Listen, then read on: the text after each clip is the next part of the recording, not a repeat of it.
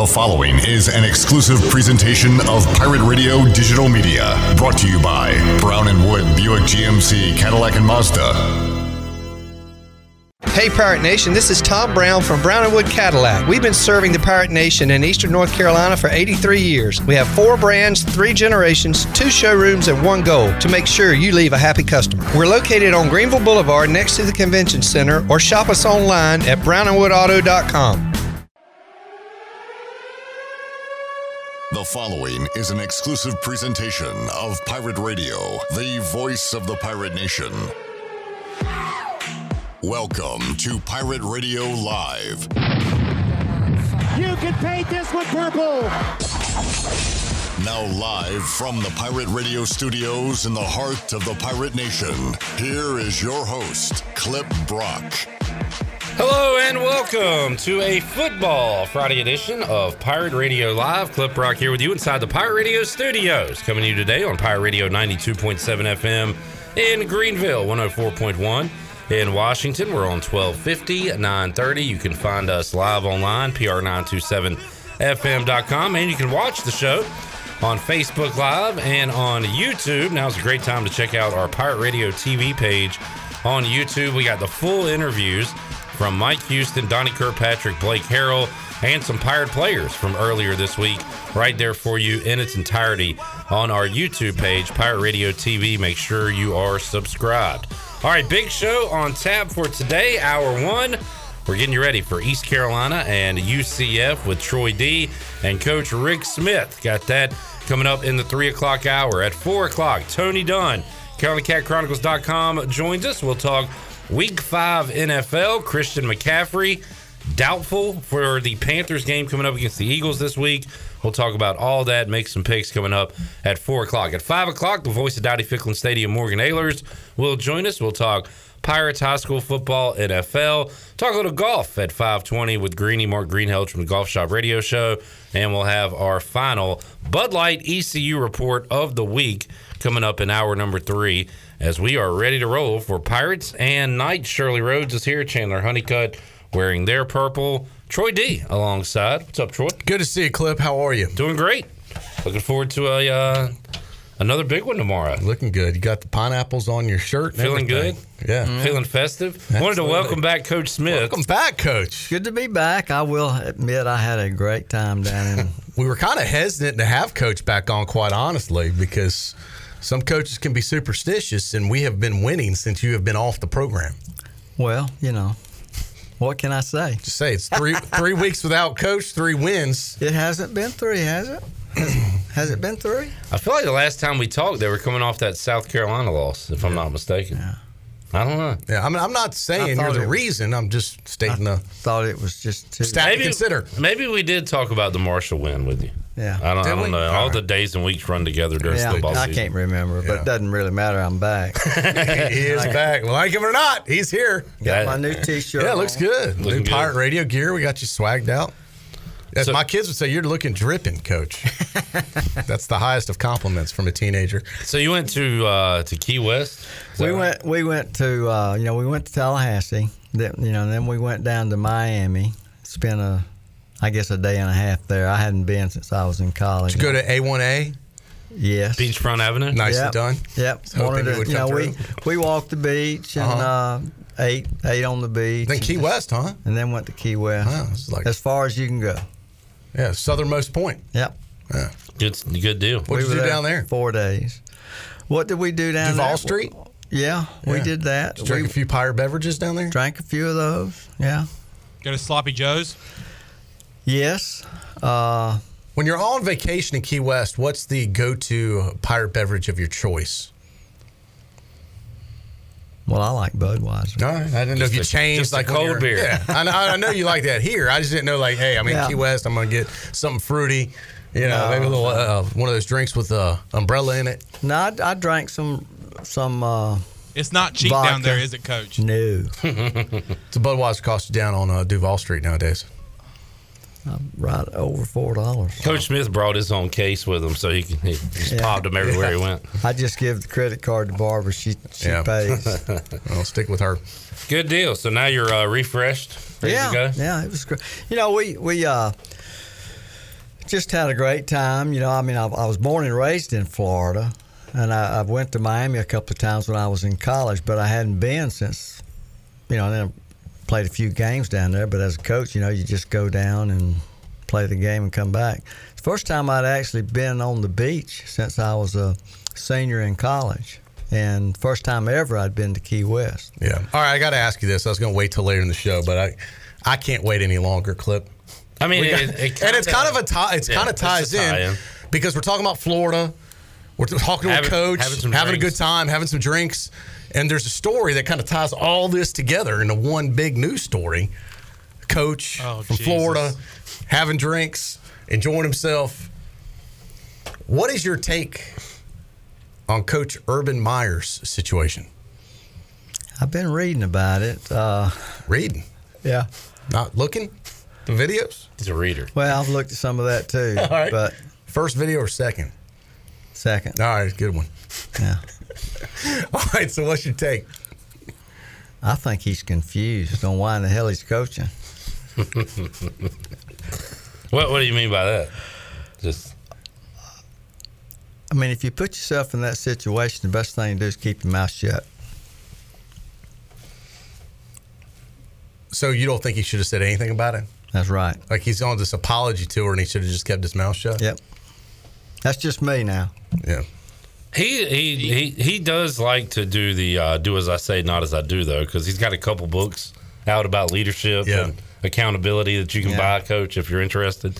And now, uh, now I would have, I would have went to the people that I embarrassed or the people that I had wronged, you know, privately, but I wouldn't have went Public. public nationwide. I mean, it ain't anybody else's business but mine and theirs. That's just me. So you would have addressed the team and you would have addressed your family probably. Yes, and Yeah. I would have asked the, the team guys to kind of. Well, he addressed the team and then he left the room and they just bursted out in laughter. yeah. yeah, it's, uh, he's in a tough It's, spot it's already. a tough situation. The, pro- was- the problem is the optics are bad because he's 0 and 4. If he's 4 and 0, they might say, well, he's burning off some steam. He's 0 and 4. So, you know, what I hear people saying is he should have flown back with the team. That was, you know, I heard Tony talk about that. His first bad decision Yeah. was not going back to start working to try and get Jacksonville a win. They played Thursday night in Ohio. He's an Ohio guy. He stayed there. The team went back. That's not a good look to start with. right. That's That was probably the first bad decision. I agree. Yeah. I didn't know that part of it. Yeah. Now, have you ever met him? Yes. Is he like a fun guy to hang out with, a party guy? I have sat down at dinner table in his house with him and had a meal Oh, wow. Excuse me. Wow. with Skip. Oh, really? Yeah. Yeah. Skip and I were in Florida recruiting when he, Urban Meyer was the head coach at Florida, and they were close friends. I think they were on the same staff together with with with Lou at Notre Dame. I think I could be wrong, but anyway, they were very good friends, and we were down there, and uh, you Yeah. know, so I, yeah, I know him. Looks like a fun guy. He is. He's a good guy. I mean, Extremely fun. Yeah. Likes to enjoy and- himself. you know, I, everywhere I've ever coached, I always recruited Florida. Uh-huh. So I ran into him a bunch in high schools, you know, during recruiting season, and he was always extremely nice to me. I mean, you know, some coaches, well, I'm the head coach and that's an assistant, so they kind of blow you off. But he always would go out of his way, you know, to speak or to chat a little bit. He was not one that would just walk by, you know, not say Big time. anything. Does he survive this crisis? Do, you know, is this the out Jacksonville needs to get rid of him because of the moral clause in the contract where they don't have to pay him out? Does he want out at Jacksonville? What do you think? Well, I know one thing. He's. I think he would like to try to stay there and right the wrong. Mm-hmm. He has zero wins as an NFL coach. He'd probably Yeah. at least like to get one before he gets fired, Yeah. is my guess. Yeah. We were going over this yesterday with uh, with Tony Collins. I believe it was him when he was. But we, you know, Jimmy Johnson, Barry Switzer, Pete Carroll are the three coaches that have won national championships and Super Bowls. Yeah, which is pretty impressive. Uh, Jim Harbaugh had success at San Francisco going from college, but it seems like more times than not, You think about Nick Saban, the greatest college coach maybe ever. Failure. Failed in the NFL. Steve Spurrier famously Yep. with my team was not good. Lou Holtz a long time ago. Yeah. Bad with the Jets. That's not true. Very true. J E T S Jets Jets Jets. Bobby Petrino I did okay. split in the middle of the season with the Falcons and went back to college. So for whatever reason, Yeah. coach, these college guys they give it a shot and it just seven, eight, nine times out of ten it doesn't work out. You know, college kids are they're always trying to get to the league. You know, I used to when I that year I coached uh, you know, NFL Europe. They were all NFL players, but they were all young players. And you know, I was I talked to them about purgatory. Cause, Cause the NFL league in Europe was, was just AAA baseball, except Right. it was football. Correct. And what I would tell those guys, you better do everything I tell you to do, and you better do it full speed. I mean, you know, because you're either going home or you're going to the NFL where you want to be. So Yeah. But you're going somewhere. you're going somewhere. Yeah. Now, what you do here determines whether you go to the NFL, which is heaven, or you go home, which is hell. Mm-hmm. Wow. And that was kind of the way I put it to them. Good, good analogy. And- as a person that appreciates analogy, See, Troy, that was a I good give that one five stars, Coach. Well, they It's all a five star analogy right there. they really understood. Uh, and of course, I had some great kids, and out of the seven DBs I had in NFL Europe, uh, six of them got a chance. Yeah, you know, to go He's on. a damn good coach that has Yeah. damn good analogies that they understand and can digest and then process. And- That's how it works. And my head coach, the head coach was Rick Lantz, who I had worked with at Georgia Tech, and I'd coached his uh, his son, and uh, he was Rick was really a tough guy. I mean, he was tough on those players, so it was easy for us to be tough because But once you get to the NFL and they've already made it, and a lot of those guys have made it huge in the bank, yeah, it's probably it's a different mindset, a different deal. Yeah, if you're just tuning in, uh, we're talking to Coach Rick Smith about the Urban Meyer situation. Rick, uh, close friends with Urban Myers, we just found out has had dinner at his house. Well, I'm with not a close friend. Now that was because of Skip Holtz. It's exaggeration. We're just hyping things up. I know it's what we do in the media business.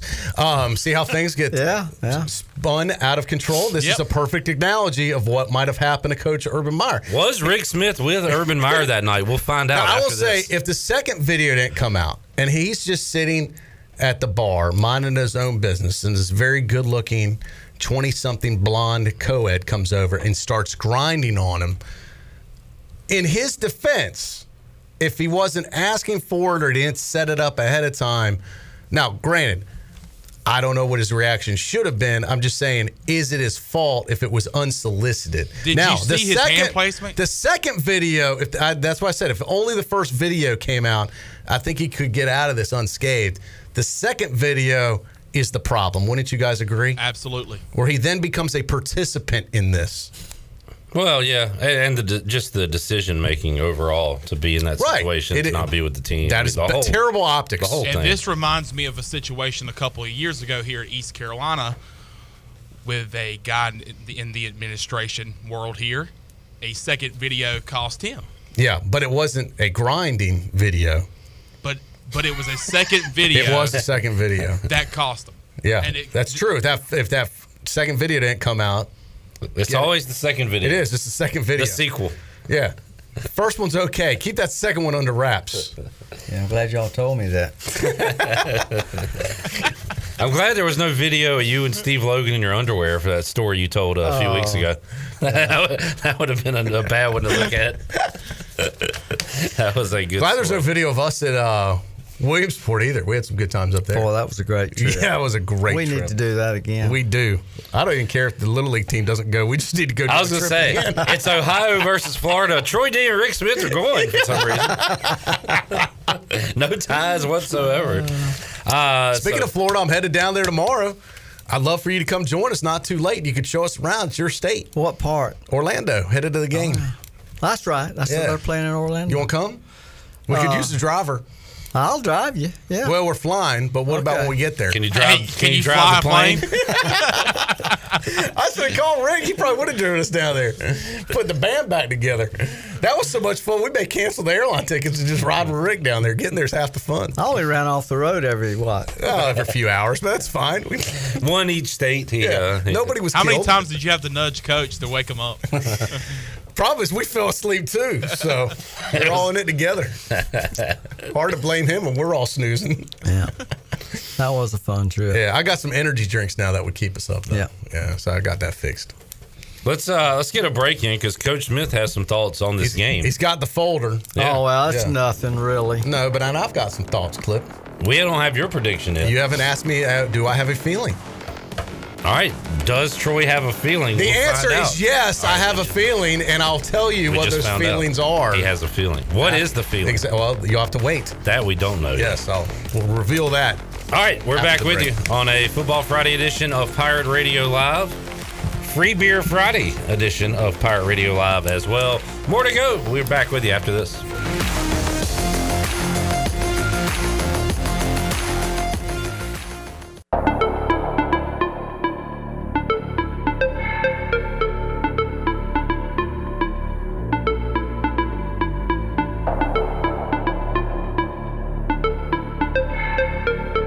You're listening to Hour One of Pirate Radio Live. Do you need custom t shirts, apparel, or promotional items for your business, organization, or event? Keep it local. Print it local with University Sportswear. Contact them today at universitysportswearenc.com. Now, back to the show. Welcome back. Vacation spots are right here in our very own backyard. Take a trip to a state park and enjoy traditional camping, RV space, and also air conditioned cabins that can be rented with Wi Fi.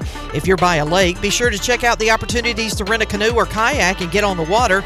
Your next adventure is right around the corner. For more information, please visit ncstateparks.gov. Now let's head back in to Pirate Radio Live. Here's your host, Clip Rock. Alrighty, back with you on Pirate Radio Live here on a Football Friday and a Free Beer Friday coming up in hour three of today's show.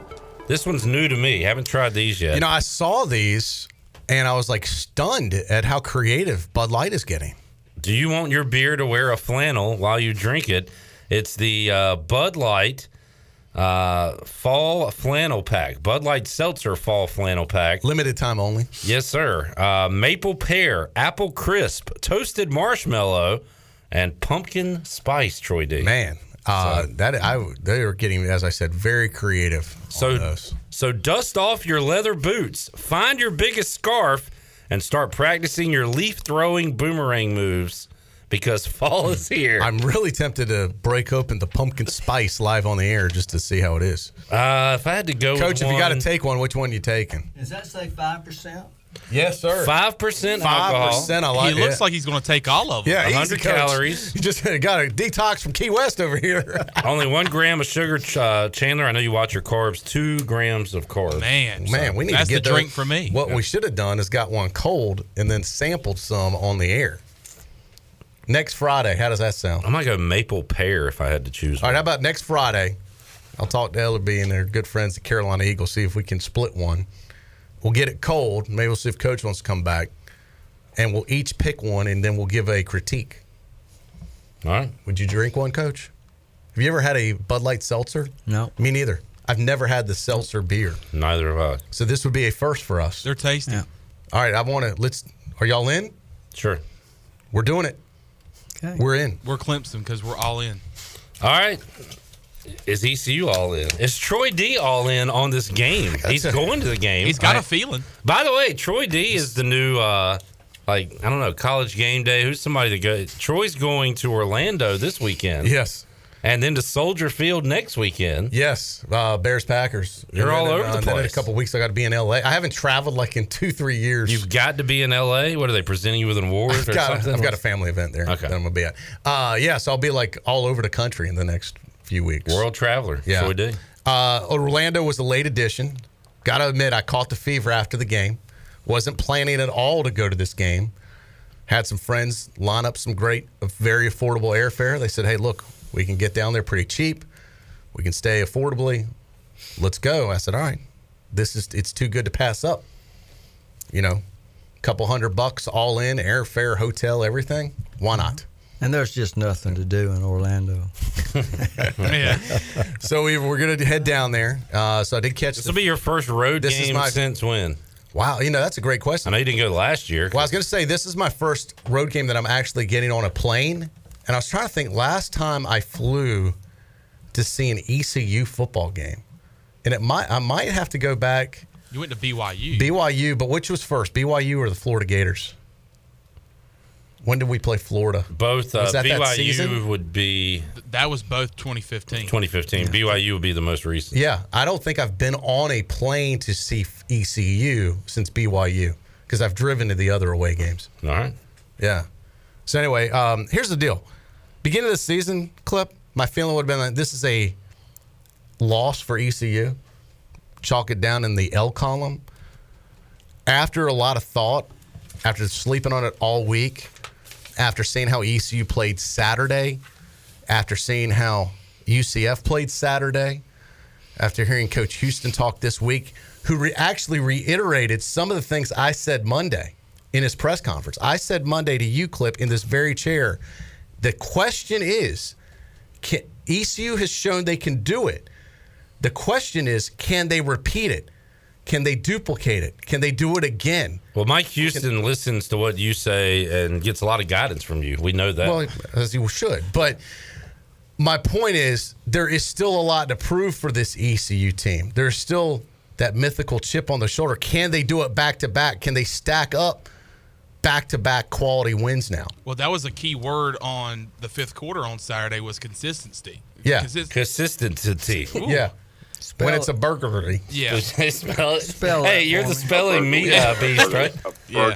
Yeah. Troy, uh, to use an analogy for you, ECU's had some breakfast, but that's not going to hold them over an entire day. Right. They're still hungry. We need They- lunch. They, need lunch. Yeah. And eventually we're going to take your dinner.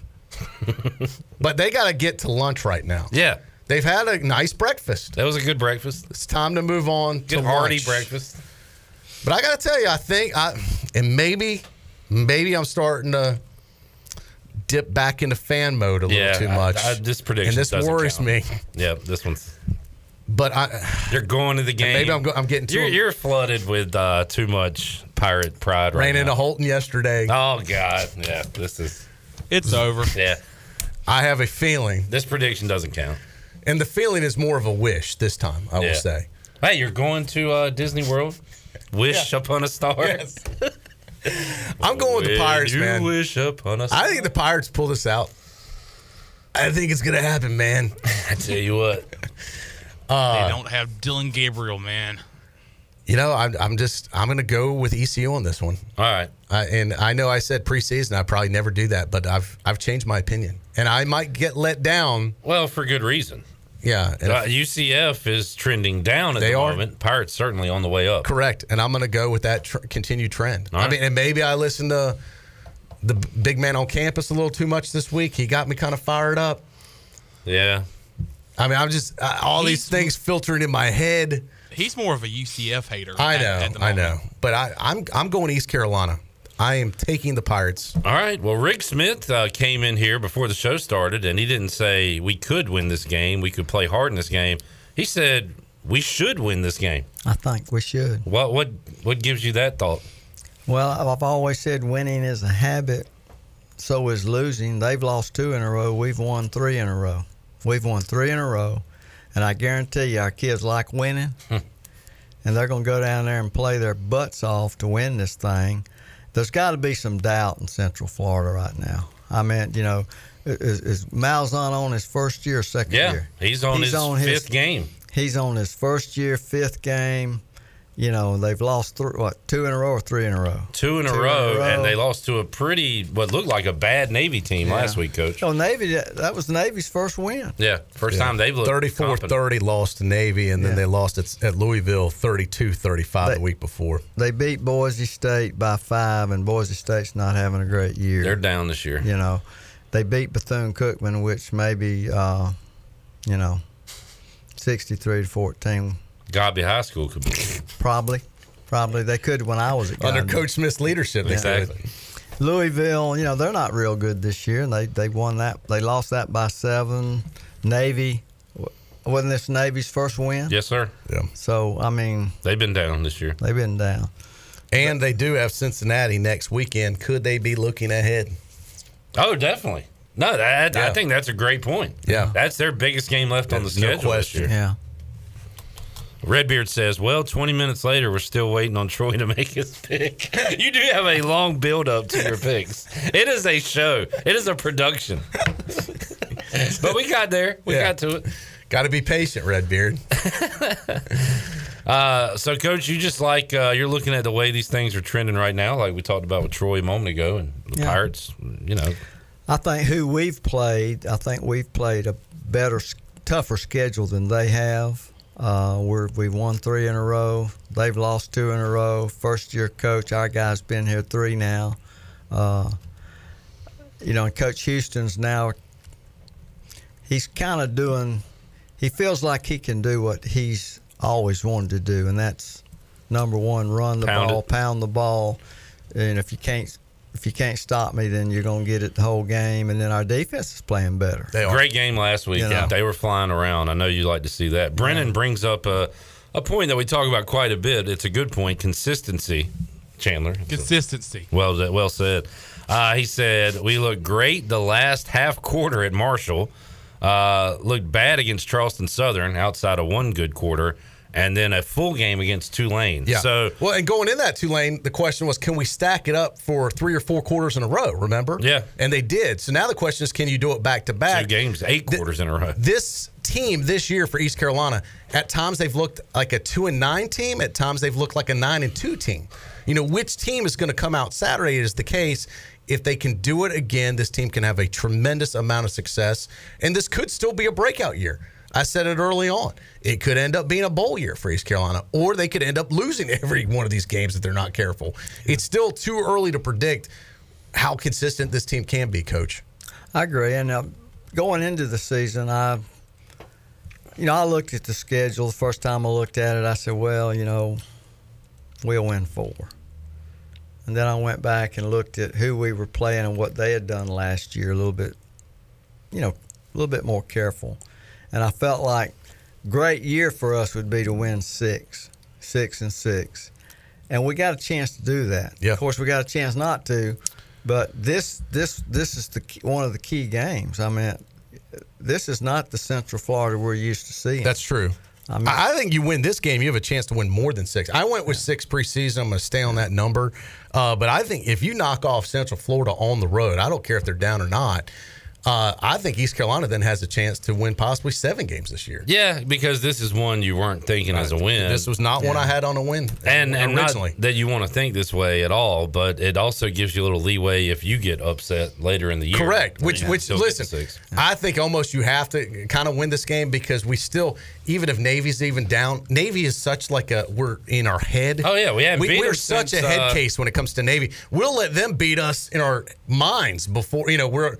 The fans get worried about it. The team gets worried about it. The coaches are worried about it. We just can't beat Navy, it seems like half the time. Hadn't beat them well, Dominique way Davis. more than half the time. We haven't beat them since Dominique Davis, Through those all those 2010 uh, or 11. Right. So you can't take that game as a, as a win. I don't care if Navy's down. They seem to be getting their act together a little bit. It looks that way. So. got to found their quarterback. So. Yeah, that is not an easy win.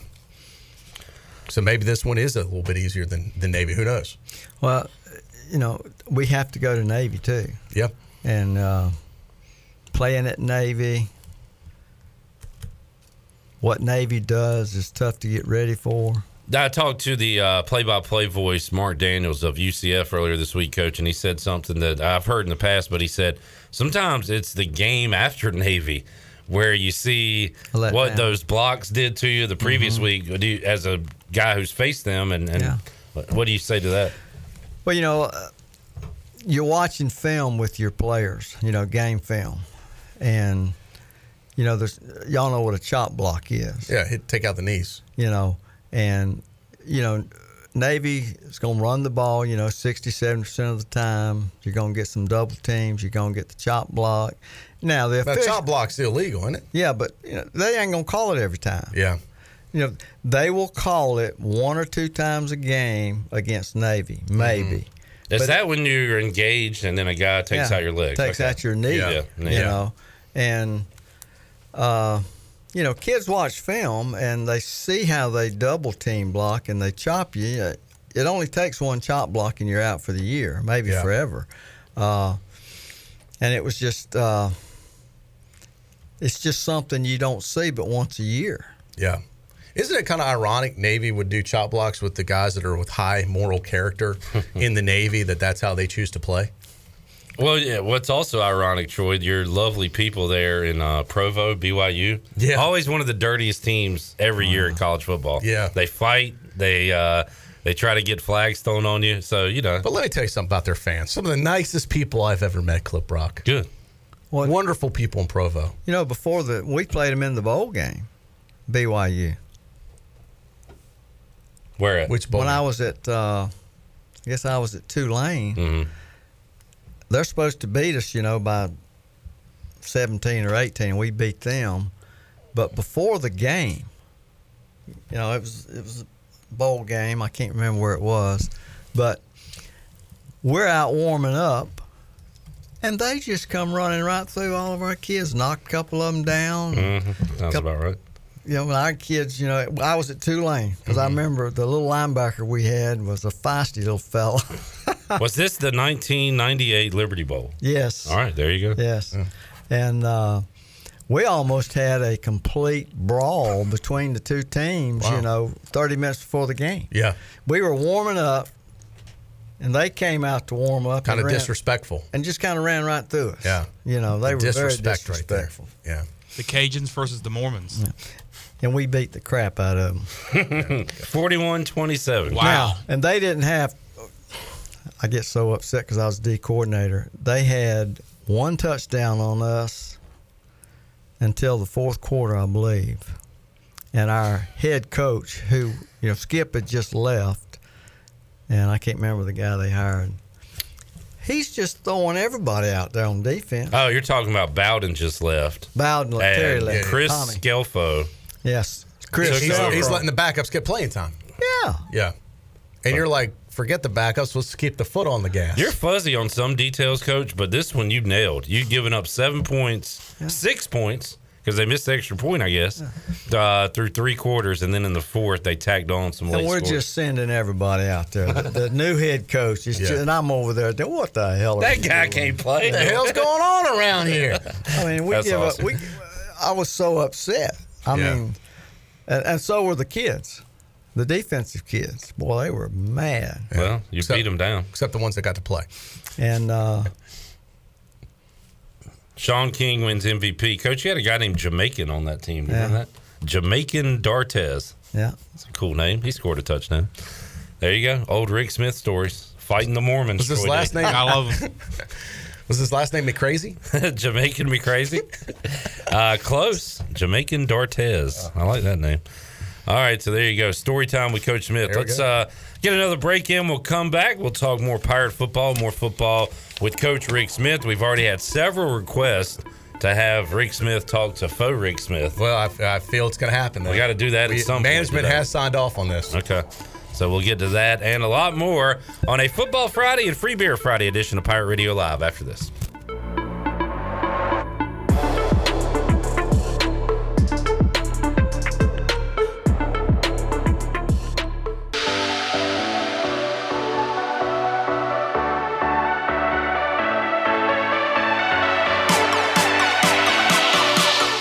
Listening to Hour One of Pirate Radio Live. Do you need custom t shirts, apparel, or promotional items for your business, organization, or event? Keep it local. Print it local with University Sportswear. Contact them today at universitysportswearenc.com. Now, back to the show. Welcome back. Need some beer for the weekend? The Jarvis Street Bottle Shop near Christie's Euro Pub is a specialty shop selling craft, domestic, and import brews.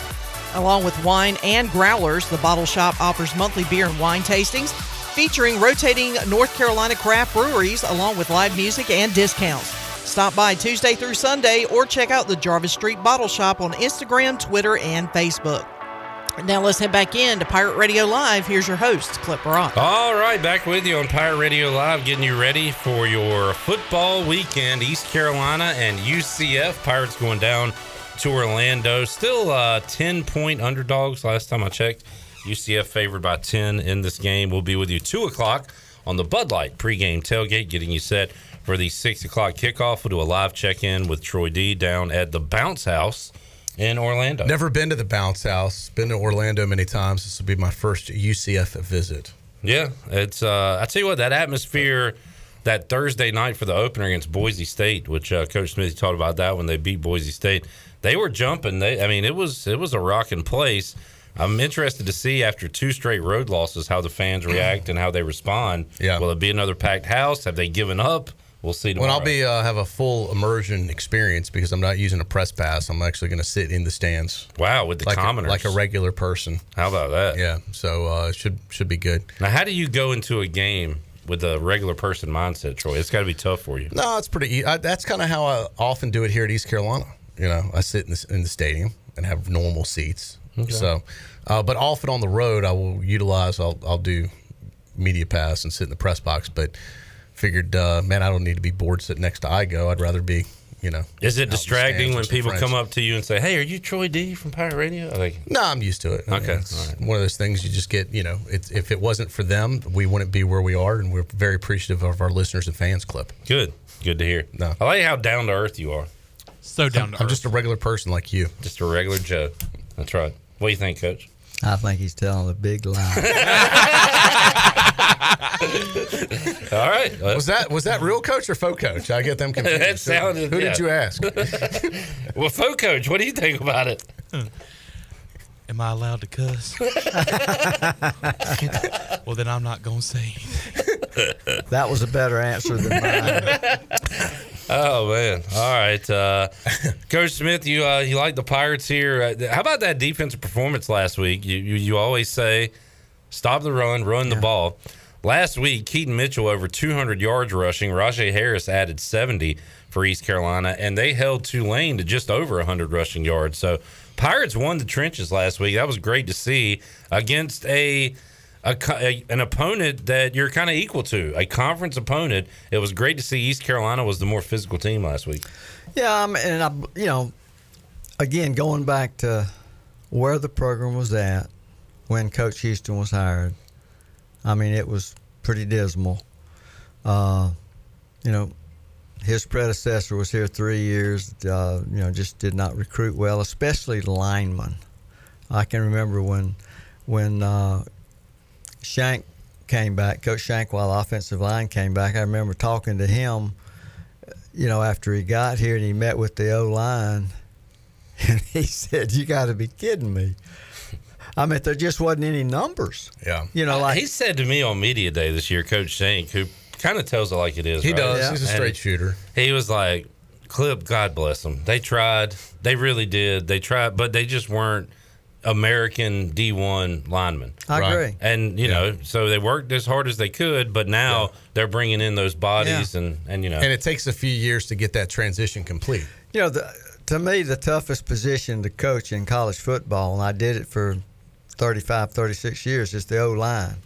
I used to, you know, when I was a secondary coach, I always said corners. Corner was probably the toughest position to coach because there were so many things that you have to ask a corner to do.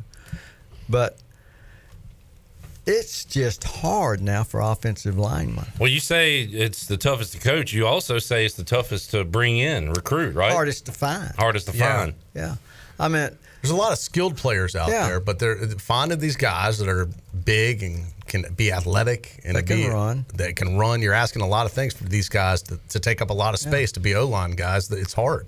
and what what they have to learn, what they what what an offensive lineman sees, you know, uh, you know, your defense is a as a three four. All of a sudden they shift to a to a five down, a fifty look. It would be the least appealing position on the field for me. Like to play, like if I was going to be line, I'd rather at least be D line because you're the one that can move around. They don't know what you're going to do, and you know, the offensive line, you're just getting hammered every play basically. Well, when I was in high school, my one of my very best friends was James Levy, who number 62. He was the right offensive guard, and we played together now for eight, five years. And I was always a defensive back or a running back. And I remember my senior year, the last week of practice, I asked James. I said, James, what is it like to line up as an offensive guard and you're looking at your guy who's not even six inches away from you, looking at that guy the whole game, mm-hmm. and you guys are running into each other. Every play. And he says, Well, why don't you get down in a stance and I'll get down in a stance and I'll show you what it feels like. So I did like an idiot, you know. Mm-hmm. And, you know, I was 160 pounds. Steamroll you. And James was probably 200. But you talk about getting my butt kicked. Yeah. But he hit me, drove me back, and I said to myself, I'm glad I'm not an offensive lineman.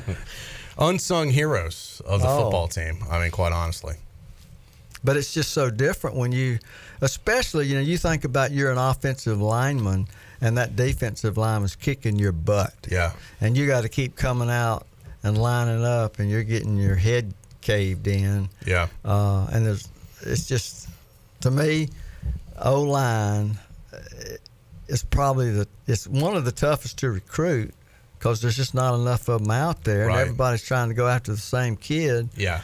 and and then what they have to learn. Yeah. They make you or break you. Yeah, Yeah. I mean, Coach, I, I know you wish you uh, had a chance to coach Jaquan McMillian. Four interceptions for Mm-hmm. East Carolina this year, and we've used the phrase over the years. You know, this guy's the best cornerback since Emmanuel Davis. We kind of go back to him as the the real, true kind of lockdown guy at corner. But Jaquan McMillian is having a, an incredible year, and you know they say big players make big plays and big games, all that. Yeah. That three straight games with second half interceptions uh, in crucial times, and, and he's been great this year. Yeah. well, just watching, you know, the game and just watching him move around, he's just a tremendous athlete. He'll tackle you too. Yeah, yeah, he's just he's very tough, physical, um, intelligent football player. Uh, I don't. He's not real tall. I believe he's only No. maybe five nine, five ten. But uh, no, he's a he's a great player, uh, and uh, I think he's just a sophomore. Mm, it's either sophomore or junior. Yeah. I'll look it up. But well, uh, it doesn't, doesn't matter. I'm saying if he's a junior, he may be out of here after this year. You know, that's the problem in this. I was having this conversation with someone yesterday, coach. In this day and age, you know, you talk about recruiting, and most people think of recruiting high school kids or junior college transfers. This day and age, you have to recruit your existing players constantly Yeah. because the transfer portal is so easy and so readily available. And these kids are, are quick to leave if something's not going right. And especially if someone has some success and gets a few other offers from another school, say, hey, you know, even behind the scenes, you never know Yeah. who they're talking to or their people are talking to and families, members. Uh, you got to work hard to keep these kids here. And, you know, Yeah, I- I that's really- a real concern. I really don't like the new rule, you know, where a kid can transfer and immediately be eligible. Well, I think when a kid knows if I transfer, I got to sit a year, I think he really thinks hard. And, you know, and if you're a lot of, you know, I've coached freshmen that were just, you know, miserable, didn't like it, you know, would, you know, moan and groan a little bit, but then that, that next year would pass. Then everything gets okay. Right. Uh, But if they if it was easy to go and they had a free yeah, pass transfer, they'd might have been gone. Been yeah. gone. Uh, Van Eskridge, I promise I was going to bring that up because I remember that story. Josh Hawkins. Yeah, But Van, you, I mean, he turned out to be a great safety here, championship winner. But you were saying, you know, you you were I ca- calling his dad. I called his dad, and, his, his, and I'm gonna tell you what, he was afraid of that man. uh, but what a great player and a great person. Yeah, and uh, it turned out to, to be a major positive. Uh, Jaquan McMillian, by the way, a COVID sophomore, so would be a junior, but everybody got that extra year. Yeah. So uh, he is he's a sophomore uh, And- as far as his eligibility. And how about Mitchell? I mean, the cat's out of the bag on him. What what if someone like Clemson says, "Hey, wow, we need a running back"? You know, That- they come calling. What I mean, there's not a lot you can do about that. Yeah, but I mean, as much action as he's getting here, I, you would think He could be very successful here. Yeah. Yeah. He could it, he could be the next Chris Johnson here. Did you ever tell like Chris Johnson not to run at 80 yards so your defense can get a breather? Because Keaton Mitchell's doing that right now. Uh, every game, he's going down the field, and the, the defense is getting back on the field. Yeah, when we first came here, Chris was already here. Yeah, he was a John Thompson recruit.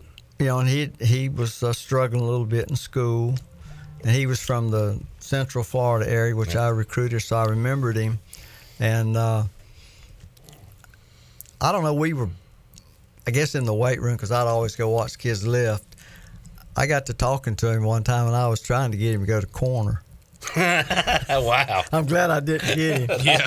that would have but been you know something. his body type you know i mean he was he was you know kind of tall and lean he wasn't a stocky built up kid he looked more like a corner than he did a tailback but uh he was a great running back Turned out all right for him.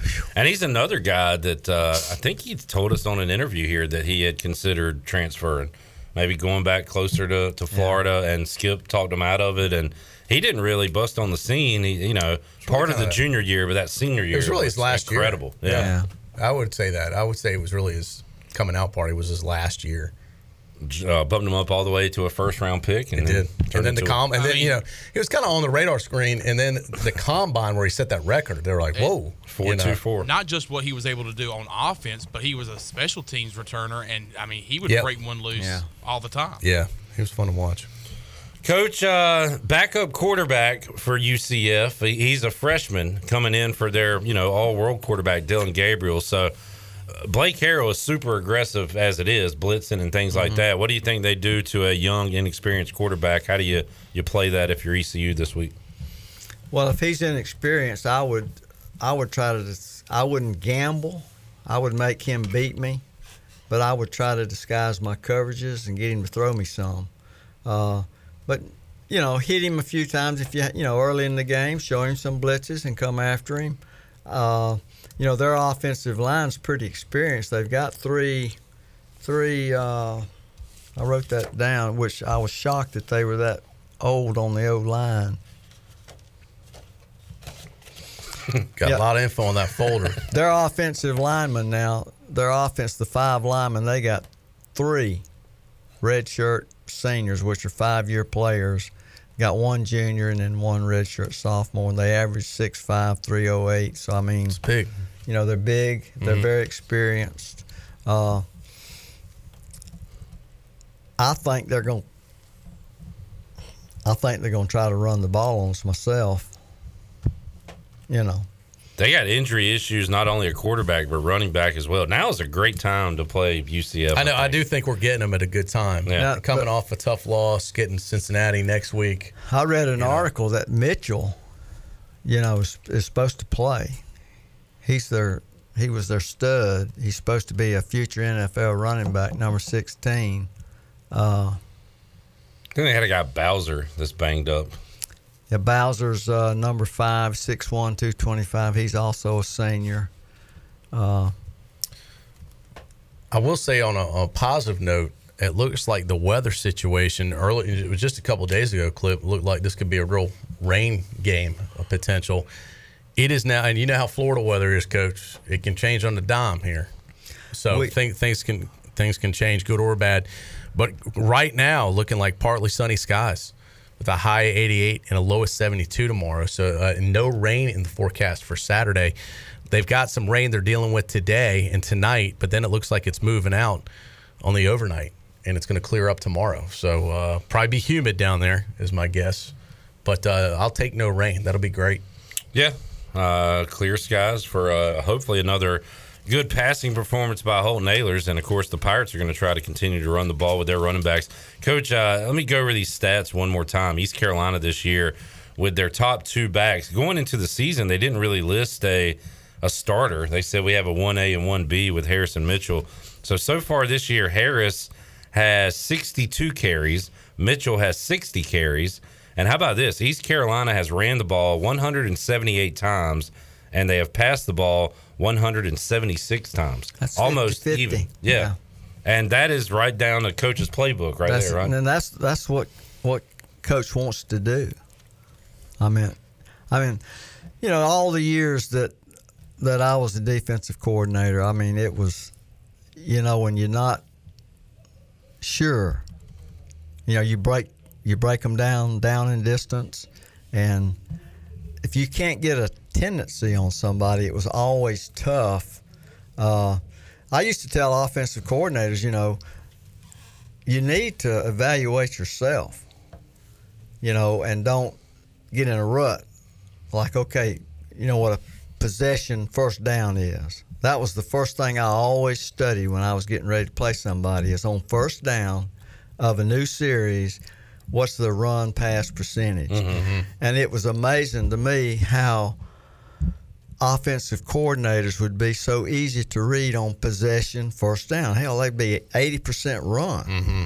You know, uh, We Now- hear that from our Yeah. fans about our offense. you know, and then yeah. first first down within a series was always a little bit, you know, 50-50. Run, run, run, pass. I Yeah. quite often. Yeah.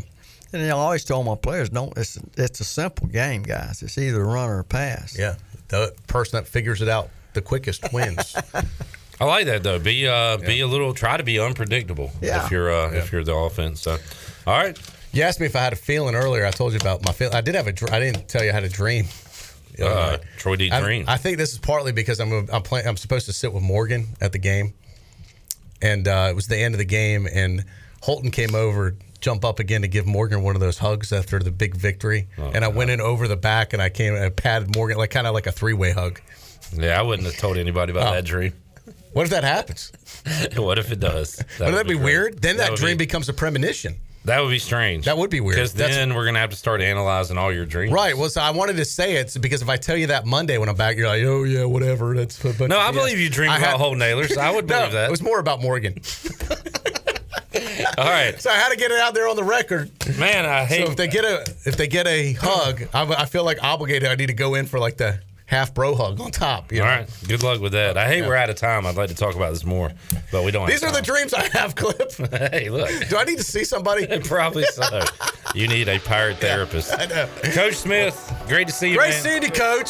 Thanks for being here. Let's do it again maybe next week.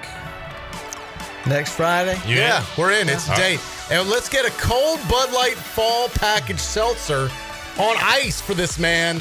And we're gonna drink. Don't drink any of these fall flavors clip until next week. I want to do one live on the air. We'll each pick pick a flavor. I'm calling pumpkin or apple crisp. Bud Light Seltzer Fall Flannel Pack. Uh, that is what's on the line today. We'll check some out next week here on the show. But hour three will be giving away a 12 pack. Troy, have fun at the Bounce Sounds good. House. We'll talk to you tomorrow. We'll see Coach Smith next week, and we'll be back with you on Pirate Radio Live after this.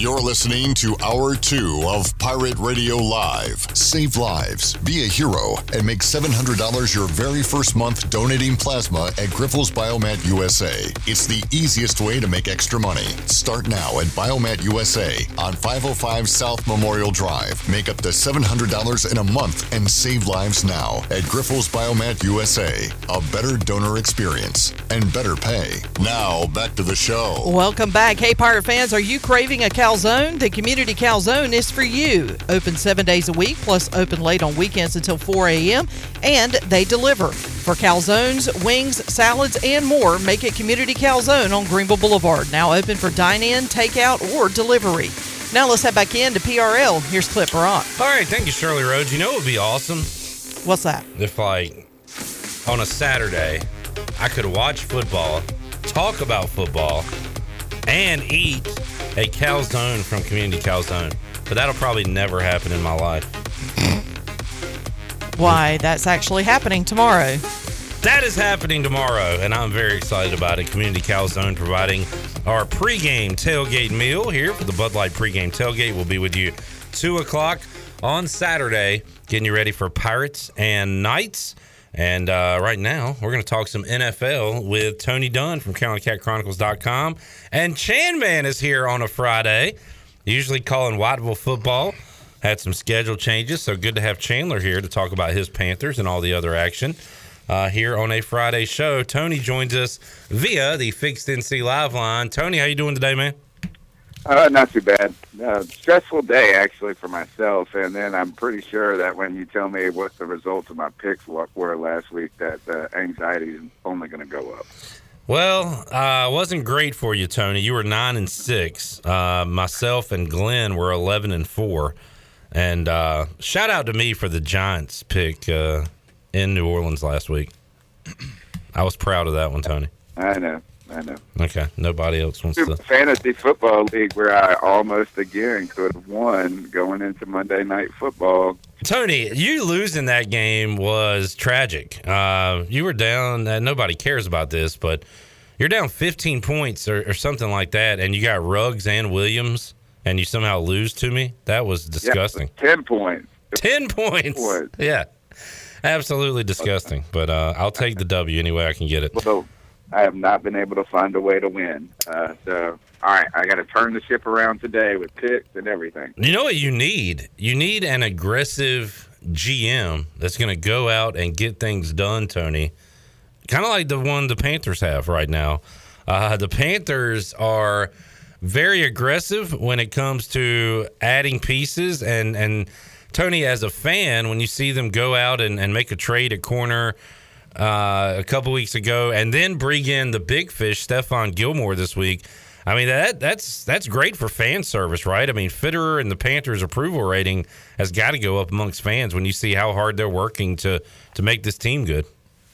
I'm I'm st- still settling setting in to be honest. You know, it's like what it's like I've been shell shocked by aggressive, good, logical moves in some way, and and not uh, mortgaging the future right with picks or money uh, to do so. It's kind of hard to uh, imagine that um, front offices can work so productively.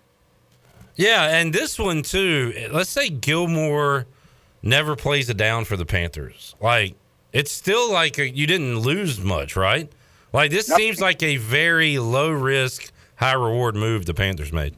We just have to pay part of his salary this year. That's it. And um, on top of that, the Panthers traded away a six round pick uh, to New England. If Gilmore does not re sign with the Panthers this year, he's considered a free agent like loss, which then means that we're going to arguably get, since he's such a high ranked and high played, high ranked and highly paid player, that uh, we're going to get a compensation pick of a fifth. They're estimating that we get a fifth round compensation pick. So we actually moved up in the draft by trading for him. or that fifth round pick just becomes Stephon Gilmore. I mean, either way, you're a winner in this thing. Yeah. If you re-sign him. It's pretty cool. Yeah. Uh, so that move, Chandler, how uh, now how necessary was this move and the moves you've made the last couple weeks, or how much of a luxury is it? Like, how big of a need is what they've done at I corner mean, here? it, it, it's a need, but it's also a luxury. I mean, it, can the answer be both? Because you know, Jaycee Horn goes down, and last week we go and get C.J. Henderson, and when when the news broke that uh, Gilmore was released by the Patriots, I remember looking at that post by whoever it was and saying, "Well," I said, "Well, we got C.J. Henderson last week." I said, "But it would still be awesome to get him," and I had no expectation to go and get him. And next thing I know, we had signed uh, Stephon Gilmore. I think it's both. I think it's a, necess- uh, a necessity and also a luxury to get uh, Stephon Gilmore, who at 31 years old is battling a lot of injury history right now, and uh, and also is up there in age for 31 years old, but. Uh, I saw in Scott Fitterer's press conference, a lot of people were kind of worried about, all right, what does this have to do with Donte Jackson? What is the status of Donte Jackson on this football team now with the signing of Gilmore? And Fitterer said that if Gilmore plays to the expectation that we expect him to play, you know, we will, you know, fish out and see what we can do to sign him for, you know, the future. But he said that there is room for Donte, uh, for Henderson, Gilmore, and um, Jaycee Horn in the future. So I thought that was pretty interesting. So I think it's both. I think it's uh, it's definitely a necessity, and to have a veteran presence, I think is a necessity for this football team because this is a young football team, especially on that defensive side of the ball. So to have someone with the talent of Stephon Gilmore and the veteranship that he has is very important. Tony Dunn joining us, Chandler Honeycutt in studio. Tony uh, Gilmore can't play until when? Week, week seven at Week seven. What is that? Is that because he's on some He's on injury the list? pup list. Okay. All right. There you go. Chandler's got all the answers. Uh, so he's been suffering a groin injury, and I tell you, he has had a long list, long uh, history of injuries in the league. Uh, but going back to like, a, I think he had like a concussion three consecutive years in a row back in like 2013 or something to that effect, uh, to 2015 or I don't know how long he's been on the league. At 31, so he's been in around for probably close to 10 years. 2012, I believe. Well, it was 2011 when he was getting dunked on by Lance Lewis Yeah. at Bank of America Stadium. I remember that. Uh, his team ended up winning that game, but Lance Lewis had a great game one on one against Stephon Gilmore all those years ago. All right, let's talk Christian McCaffrey. Uh, the word doubtful was used today by Matt Rhule. Doubtful for the game, so still a chance to play. But what do you guys think that means, Tony? We'll uh, we'll start with you. Do you think McCaffrey gives it a go?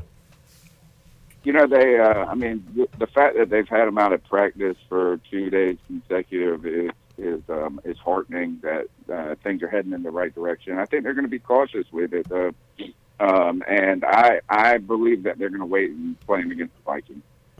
Dalvin Cook, Christian McCaffrey, you're going to need them in that game. I think there's there's a there are ways to find uh, ways that we can win against the Eagles today without Christian McCaffrey or on Sunday. Um, I think you need to protect that hamstring, get him back 100. percent Uh, on that note, Chandler, what did you think of Hubbard and I guess even Royce Freeman? How did the backs look I really against li- Dallas? I like Royce Freeman. I mean, he's a veteran in this league, uh, coming from the Broncos. I think is where he had you know some of his best you know years of his career. I well, believe. he had the best years of his career in college and never really did much at all in Denver. Phillip Lindsay kind of beat him out. Right. So he's kind of still fighting for his NFL life, I think, right now. Right, and it reminds me a lot of Mike Davis last year. Mike Davis was f- fighting for his life in the National Football League, and I think Royce Freeman is coming here with a purpose, knowing that hey, this is could be my last hurrah, and he's coming and playing with a vengeance. And then the young Chuba Hubbard is really impressing me. Um, he, he's- a small back, but he's also very shifty, and he's picking up a lot of yardage. Uh, and I like how much he's picking up, especially on first down. He's picking up at least four or five yards on first down, which I'm really liking from the young running back, the the backup to Christian McCaffrey. But he's taking that lead role, and I'm really impressed what I saw against the Cowboys. But when it comes to Christian McCaffrey and uh, this news coming out that he will be doubtful, I really uh, it was great to see him back at practice uh, the past two days, but when I saw it, it was in, li- uh, in a limited capacity. I kind of had a feeling that it was going to be uh, a slim chance that he would play on Sunday against the Eagles. But I think this is just trying to get him back, back in the jersey, back in in, in the pants and the pads. Uh, and try to get him back in the groove of a practice, but I think they're just going to slowly get him back and ready to go. So uh, I really kind of expected not to see Christian McCaffrey this week. Tony, real quick on last week, uh, Hubbard 13 for 57 on the ground. Freeman three carries, 12 yards. Hubbard had two catches in the game. What did you think of the usage for the running backs with McCaffrey out? Do you want to see more? Do you think they did a good job? What do you think? I think uh, no, I think uh, Chuba that they are uh, they're they're kind of in full support of him. Uh, you know, he's had some struggles catching the ball occasionally. Um, you know, he's looked nervous a little at times, and and they've kind of tripled and doubled down. They made him the starter, uh, and so they've put a big vote of confidence behind him. I think when it looks at when you look at those carries, it's kind of you know, on one hand you're trying to think, man, they really uh, aren't giving the ball to Freeman all that much, but then on the other hand, we were behind so much after the third quarter that it became like a passing game. And so, you know, there's a reason that we, you know, we only carried the ball uh, basically 16 times between the two. Um, so I'm not really uh, like actually I don't really have an opinion on it at this point other than just like let's get Christian McCaffrey back. Uh, it's nice to see that they didn't um, give up on Chuba Hubbard after like one bad play. And sometimes in the past, I feel like with our coaching staff, that would have put a player in the doghouse, and they would have just said, "Well, he's got to develop. He's got to learn more. He's too much of a liability to put out there." But the Carolina Panthers seem to be interested in bringing Chuba along faster uh, and sooner, if not later, than later. Tony, uh, Panthers coming off that loss to Dallas. I've got since I had the Rams at the beginning of the year, I'm going to keep them in my top spot in the NFC. Um, despite Dallas losing to Tampa earlier this season, I think I got the Cowboys two, Tampa three. I'll put the Cardinals somewhere in there. They're going to lose a game here or two soon, but Uh, I, I still like Rams. I got the Cowboys ahead of the Bucks. Like, where do you think the Cowboys are as far as NFC teams go? Do you have them that high? Yeah, I, th- I think you have to. Um, is that right now? I'm kind of uh, starstruck by Arizona a little bit. And Yeah. it's that time of year where offense is just is, is so sexy in the beginning of the year, but you know, can they keep up that pace? Uh, is the real question. I think that, that you're right. Is that at some point you're going to be fatigued in that style of play. Dallas. Uh, the the thing about Dallas is their offense is complete Yeah. right? I mean, is that they can beat you with whatever it takes, uh, whatever they need to do in that game to win. If it's a if it's a shootout, Dak can can do that, and they've got the receivers to do it. If they need to grind it out uh, on the ground, they've got two good backs and a good offensive line, or one that just seems to be still good. Um, we're still waiting for it to have that fall off, and it just hasn't had it. Um, so I think their offense is. I'm, you know, I'm not completely sold on their defense um, and, and that their defensive front. You know, I mean, they got pressure against us, and I don't know if that was because our offensive line is just so horrific, or or they're a little bit better uh, than than I thought they were. Um, so I think, yeah, I think you got to put them up there at this point. I mean, they really punched us in the face, and it was hard for us. You know, we were just dazed and confused throughout the third quarter. I don't think that there are leaps and bounds ahead of, or maybe I'm just trying to think of this from Carolina's perspective. I don't think this really indicates that Carolina is so far behind Right. a team like that. I think we just got, you know, like I said, punched in the face and we're dazed uh, in that third quarter. And third quarters continue to be a problem for Carolina. Uh, and Dallas, man, I mean, they're just humming along, aren't they, on everywhere? And Dan Quinn, got to give him credit, though, is that he's really improved that defense over a year. Yeah, I'm gonna really hate Dan Quinn by the end of this thing. They show him all the time with his backwards hat up in the booth, and it just it's starting to annoy me already. So He's so comfortable looking too. He's not Yeah. like another like he's just like holding this like little like a little flyer looking thing. It looks like he has no pressure on. him. and to be honest, he kind of doesn't. Right? Is that he's used to being a Mike McCarthy down there and having all the struggles that the Falcons are having, and now he, you know, he might just be a good dang defensive coordinator. and he's a better head coach than his head coach, so there is no pressure because if McCarthy gets fired, he can just It- slide right in. Right, and he's probably just glad to be away from Atlanta. Definitely. Uh, boy, that was. Uh, I don't know why I was so nervous in the second half last week as a Washington fan. Atlanta does what Atlanta does. They just choke. Just leave it up, leave it up to them. Incredible. Uh, we will uh, come back and make some picks. I want to get Tony and Chandler's thoughts on the Eagles. They're an odd bunch. Their leading rusher, by quite a big margin, is their quarterback. Jalen Hurts. They struggle to run the ball. Well- their, their receivers don't scare you that much. I don't know. Uh, we'll get your thoughts on the Eagles. well, we uh, us Panthers, we have a Russian quarterback ourselves. uh, that has four more rushing touchdowns than Jalen Hurts this year. I thought he was from California. I didn't know he was from Russia. Chandler looks so confused at that. You're a Russian quarterback. Uh, he, he got it. He finally got it, Tony. Russian. Uh, we'll be back with you after this.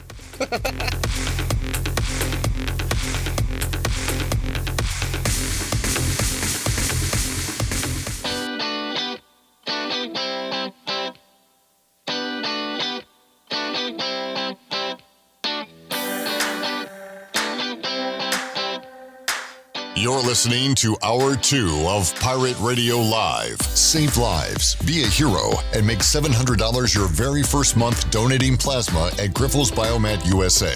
It's the easiest way to make extra money. Start now at Biomat USA on 505 South Memorial Drive. Make up to $700 in a month and save lives now at Grifols Biomat USA.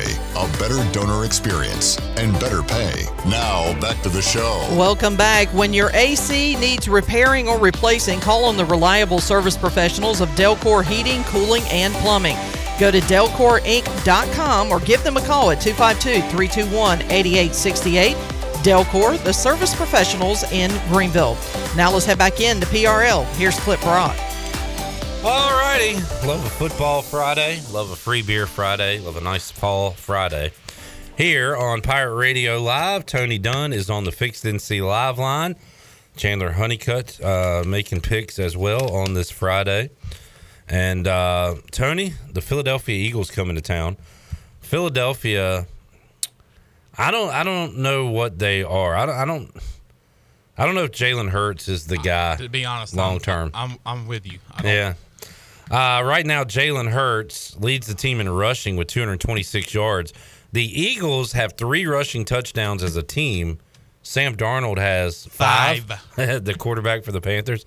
Uh, DeVonta Smith, the rookie from Bama, is their leading receiver. Dallas Goedert is, is certainly a weapon, and Zach Ertz uh, has caught 13 balls along with Goddard. But I don't know. Just looking at them, Tony, that their offense doesn't scare you, right? I don't know if uh, it, I mean it, does- certainly doesn't like scare you, but at the same time, I don't think that that means that they're that they're not that good either. Um, you know, they're just okay, and they got two tight ends that can uh, be uh, deadly in the passing attack. The DeVonta was it Smith? Uh, Yeah. He's, I mean, he's just uh, the from what I've heard from people that are Eagle fans, that they're all they just love this kid. They just say feed him as He's much fast. as you can. Yeah, and like, and they say he can basically do everything, even though he's, you know, undersized. Is that once he gets the ball in his hand, he's uh, really dangerous. And you know, uh, Hurts is one of those guys is that, you know, every time we underestimate him, he goes out there and has a big year or something to that effect, right? I mean, he did that in college. Um, He has like been doubted several times and has come back strong. So yeah, that's a good point. Um, but you know, I think it's just overall as a team right now is that um, you know you're not real. People aren't really in love with the Sirianni, their head coach, this new guy with all of his uh, perfect processes, and um, you know the de- the the defense has some questions. Like, I mean, it's just not uh, shut down. Like I mean, is they have Fletcher Cox's name. Derek Barnett continues to be unproven as a you know I mean he's like in his fourth year in the league and he's still uh, just inconsistent, not really a good disciplined player. Uh, so I mean, they've had some. It's just like they're all around. They're not great, but they're also not awful. And I mean, they kind of hung in there with the Kansas City Chiefs last week. I don't know if if that's because the Chiefs' defense is so bad, or if uh, the Eagles are just one of those teams that, that yeah, they might not win a lot of games, but um, you know, they're not as bad to the level of like Atlanta or Jacksonville bad. All right, well, let's get to the picks. Uh, overall, I'm 41 and 18. Chandler slash Glenn is 40 and 19. Tony 37 and 22. So already some making up to do, Tony. Uh, we will start with Eagles Panthers. Who was your pick? Uh, I got the Panthers in a ba- bounce back week. Right now, I mean, I might just have to pick the Panthers every week for the whole season. I haven't picked against them yet. Yeah, you went with them last week. Might as well go with them uh, against the Eagles. I uh, also will go with the Panthers at home. Chandler. Uh, I'm gonna have Panthers on a bounce back too. I, something we saw, we, well, we didn't see last week was pressure from this front line for the Panthers, and that was kind of disheartening. But that offensive line for the uh, for the Cowboys is pretty stout. But Lane Johnson is going to be out for the Eagles, so uh, I'm going to need Brian Burns and Haason Reddick to put some pressure on Jalen Hurts, and uh, I think that's going to happen. And I think the Panthers will get the win. All right, Jets versus Falcons. This is our first London game of 2021. Do you guys have plans to uh, to get up Sunday morning, get a cup of coffee, and, and watch this game? Because I Well, don't. We need, uh, yeah, Well, you need to. I'll be here. Like, how could how can you miss this game? Yeah. Jets and the Atlanta Falcons. Yeah. I mean, like, there's not been a bigger billing all season. Maybe you know this uh, like up there with uh, Brady going back to New England last week. Chandler, who you got? Uh, I, I'm going Jets, man. I, I think uh, Zach Wilson gets his second win and for the first time on the road, and not only on the road but across the pond. Uh, and I think the Jets will go two and three. So, and maybe the Falcons get a lead, but who cares? They're choke uh, choke artists. So you're going with the Jets? Yeah. Okay. Jets coming off a win. Falcons. off a lo- I'm going to take the Falcons in this game. All right, I am too. God, I don't know why. Yeah, I mean, I don't like it either way, but uh, enjoy it, London. This one's for you. The Falcons and the Jets. I like this uh, this matchup, Tony. Packers at Bengals. It's a fun game. I'm gonna take. And the Bengals are they're they're a feisty team, aren't they? Yeah, I'm gonna take the Packers on the road though. Mm. Chandler. Uh, let's see. I, I'm gonna go Packers. Tony. Same here. You know what's really crazy about these games so far is the Panthers are only favored uh, at home uh, by three Yeah. against uh, Philly. Um, it's a two and a half point spread for uh, the London game, and this one is Green Bay's favored by three here on the road. Uh, so, like, I mean, the money in Vegas is saying that we're going to have some good games this weekend. This one, uh, a little higher of a spread. The Vikings, the Lions. If I had to, or the Vikings at home against the Lions. So I'm riding the Kirk Cousins roller coaster in fantasy this week. I'm going to start him because he was really good two weeks ago, bad last week. I say he has a better performance this week, but I could see this being like a, a close game. But I will take the Vikings at home in this matchup against the Lions. I'm going to do the same, uh, but I would take I wouldn't want to put money on that. It depends a lot by that by that Vikings team. Chandler. Well, I forgot to take Chris Carson out of my lineup last night, and that cost me zero points. But I hope my other running back, Dalvin Cook, has a big game, and I think he will. Give me the Vikings. Is he definitely playing? I hope so. Okay. Bron- uh, I could see panic just go across. Oh yeah, I'm I- panicking now. I hope so. I'm 0 4, Tony. I really, I'm getting to the point I do not care. oh no, that it's too early for you to not There's no care about your in this fantasy league. team. Oh, okay. Maybe I would care a little more. Yeah. Um, Chad says, uh, "Aren't you guys ready for a literal full day of football? 9:30 a.m. until midnight. I mean, that is cool. That's cool. I'll sign up for that. That's cool. That's cute. no, but that, All right, Tony, you talk about close spreads. I believe this is a pick 'em. Broncos at Steelers Who's the quarterback? for what team? Actually, great question. Can we just have an all-time quarterback? Drew Lock versus Dwayne Haskins. oh God. Um, so Teddy, I think from what I'm reading is uh, he's still in protocol, but you know if he's out of that, he can play. I, I'm thinking he might play. How bad are the Steelers? On the road. The Steelers are really bad. It's like Ben Roethlisberger two yard passes to Najee Harris.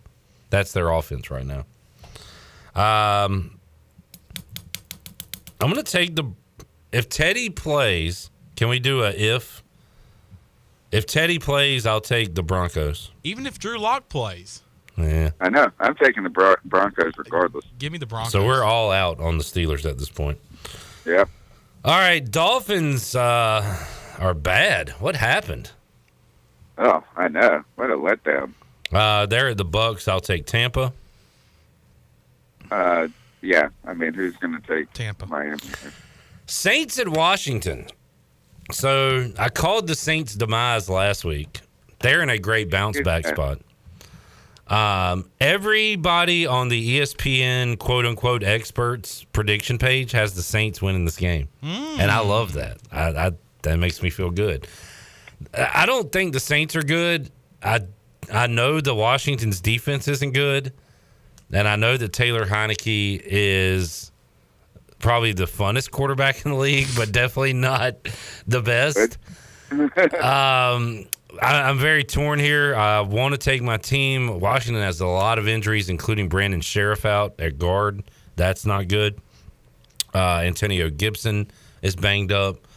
I probably should take the Saints here, but I'm gonna. It was fun riding with my team last week, picking them to win, believing they could win, dog cussing them in the first half, and then coming out with a win late.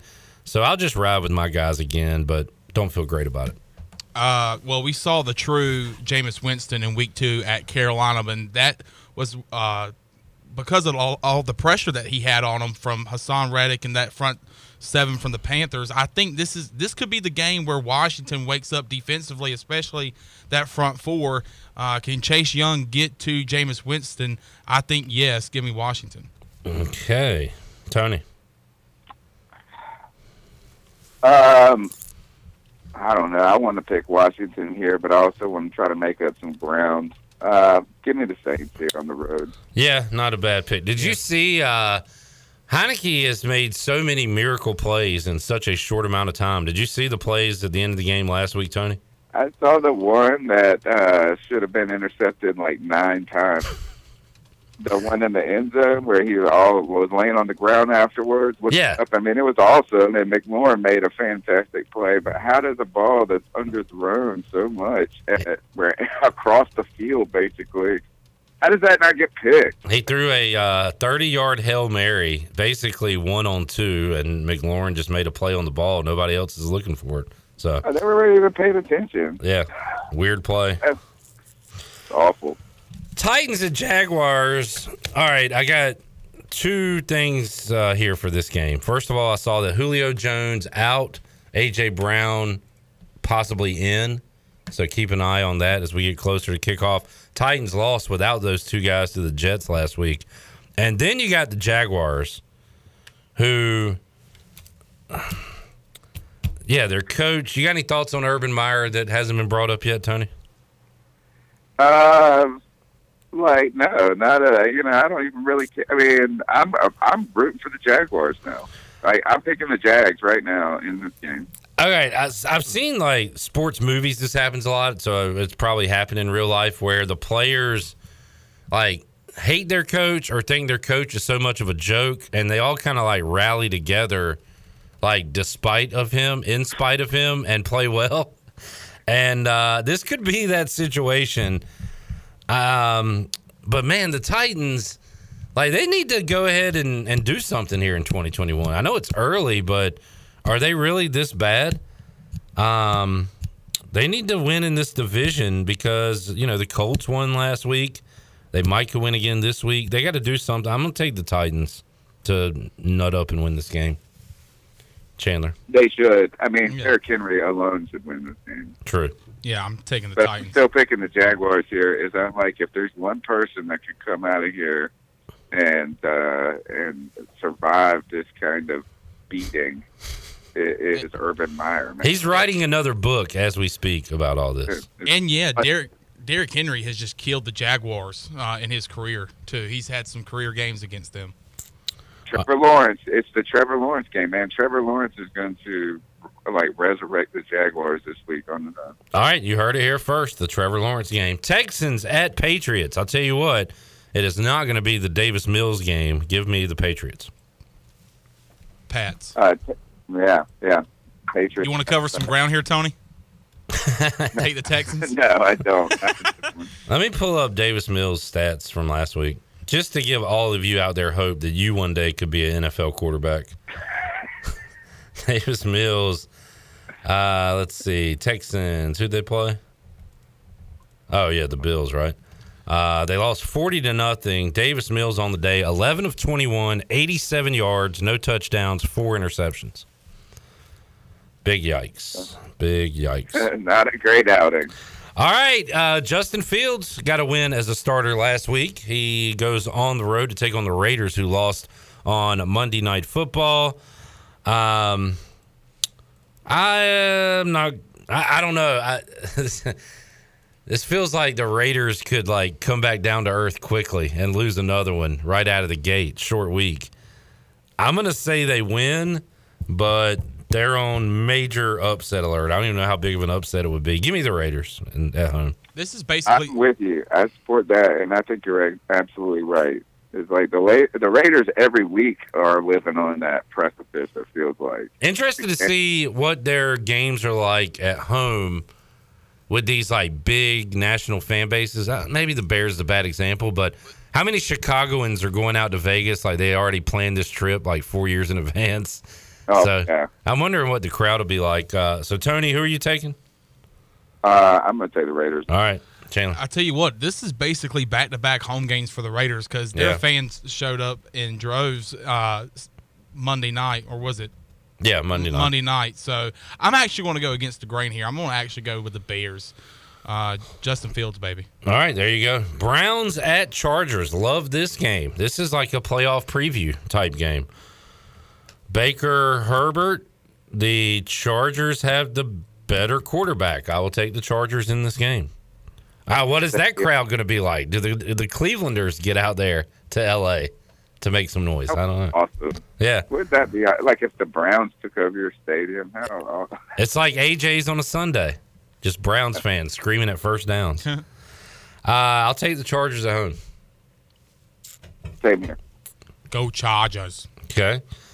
Giants at Cowboys. Give me Dallas. Dallas. Not trying to make up ground ground here. Dallas, the Giants are so bad. How did they even beat? The, what was the most? Because they're not. Lost last week for the NFC South. Was it Atlanta losing to Washington? I saw you ask that. I think that's uh it's got to be the the Saints losing at home to the Giants. I don't know. I felt like the way that the Washington football team beat Atlanta was pretty Yeah. dang embarrassing. Like, good God. And that, that was a classic um, graphics game where they showed the win probability. I think Atlanta was up to 88, 95% at one Yeah. point to win that game. Man. Uh, 49ers at Cardinals. Trey Lance will make his first career start. It was announced uh, just a few minutes ago that Jimmy G is out. So I'm thinking the Cardinals, but I think this could be a cool game. I know. I kind of want to take the Niners. If Jimmy G was healthy and they had both Jimmy G and Lance, I might. I don't, I don't know. I don't like the rookie making his first start, but the Cardinals are going to get got. It could happen this week. I'm going to say they stay alive. They they stay undefeated. I'll take the Cardinals. Chandler. Uh, let's see. Trey Lance first career start. Trey Lance first career win. Oh, I like that. All right, Niners. Bills at Chiefs. Game of the year so far. We've already had Rams Bucks. This Sunday night. Brady Pats. Yeah. But uh, Josh Gordon coming back to the NFL. that's right. I forgot about that. Josh Allen versus Josh Gordon. Who you got, Tony? I'm taking the Bills on the road here. Mm. Bills are back. I don't know what's going on with the Chiefs. They're just bored. Like they just they just sleepwalk through these regular season games. They're bored, but they're not going to just keep losing games. Well, they won last week. They beat right. the Eagles. and they're two and three. Well, there's only been No, four two games. and two. Yeah. They're going to go over 500. Give me the Chiefs. Mm. All right. I'm the uh, Lone survivor. the decider here. Bills at Chiefs. Um, Bills at Chiefs. Give me I, the Chiefs will get up for this one. Give me the Chiefs. The Bills though have outscored. So they gave up like 21 to Washington, and that was uh, the meat of a shutout and shutout sandwich. So since week one, the Bills have been the best team in football. Uh, but I'm going to take Kansas City at home. Colts and Ravens Monday Night Football. Uh, hey, good for the Colts to get in the win column last week. I will take Baltimore at home though on Monday night. Tony. Yeah, I, I, I like uh, Baltimore. I mean, look, it's, I a little slow start, um, but I, I mean, they're still a good team. Give me the Ravens here. They're favored by seven, dude. Yeah. Hmm. A little rich for my blood, Chandler. Uh, let's sweep it to end it. All right, we're all on the Ravens. Tony, you got the post game show coming up after Carolina and Philadelphia on Sunday. You can check out the C3 podcast on Tuesdays. And uh, anything else before we let you go? Oh man, there's a we've been putting out a bunch of daily type content, so just check out the C3 Panthers podcast on iTunes. You put out the, um, you guys put out the Madden simulation before every week too, right? Yeah, yeah. I was watching that this morning. How'd it go for the Panthers? I haven't finished this one, is but again, it's like everybody gets mad at the AI for You don't control it, yeah. like, uh, and it just because they'll like run the ball or like last week we uh, I went for it on fourth down instead of just kicking a game-winning field goal. like, why did you do that? um, anyway, so yeah, people yell and scream about fa- uh, fake football games. It's actually fun, man. They do great commentary. We got some other things. We got some debate shows that we got up, and also the beat check where we interview a beat writer from Carolina and one from the opposing team. Good stuff. Hey, Tony. That out YouTube everywhere. Tony, content is king. Keep it up, bud. Yeah. Thank you very much. See you, Tony. Get out of this damn house. All right, I'll take. You guys take it easy. I'll We'll see you next week. Yeah, we'll see you in person next week. Tony Dunn, CountyCatChronicles.com. The picks are in for week five of the NFL season. Let's take a timeout, come back as we go to break. A Buccaneer Music Hall scoreboard update. Is it one to your liking? It's a terrible call, Blue. Uh, Braves and Brewers scoreless in the first. Corbin Burnes walked uh, Soler to lead off the game. Freddie Freeman up right now with no outs, one man on in the first, no score. Goodwin in Houston, White Sox and Astros tied at four in the bottom of the sixth. That is a look at your Buccaneer Music Hall scoreboard. Brought to you by Dubuck. Dubuck. We will take a timeout, come back, and have more for your wrap up hour number two on Pirate Radio Live after this.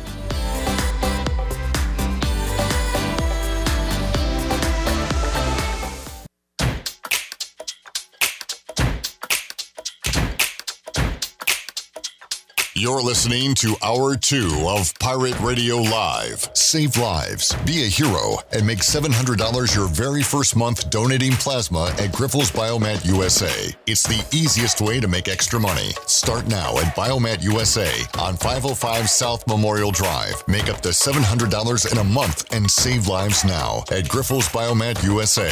A better donor experience and better pay. Now, back to the show. Welcome back. Hey, Jersey Mike's is open seven days a week for lunch and dinner. Order in store or online through the Jersey Mike's app. And uh, as we head into PRL, are you okay, Clip? Because all I just heard was just a, ye- a bunch of yelling. Something must have happened with the curse word. Braves. What just happened? Thank, thank goodness the mics weren't on. Uh, Braves had first and third, nobody out. Ozzie Albies grounds into a 3 2 double play. Runner out at Oh, home. Rally killer. Unbelievable. And, I just heard. "Rah!" man, are you. This is back to me? Yes, it's back to you. Okay, great.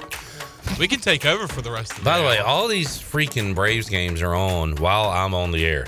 Tomorrow it'll be Bud Light pregame tailgate. Monday during Pirate Radio Live. Tuesday during Pirate Radio Live. Schedule makers Oh. did me no favors at all.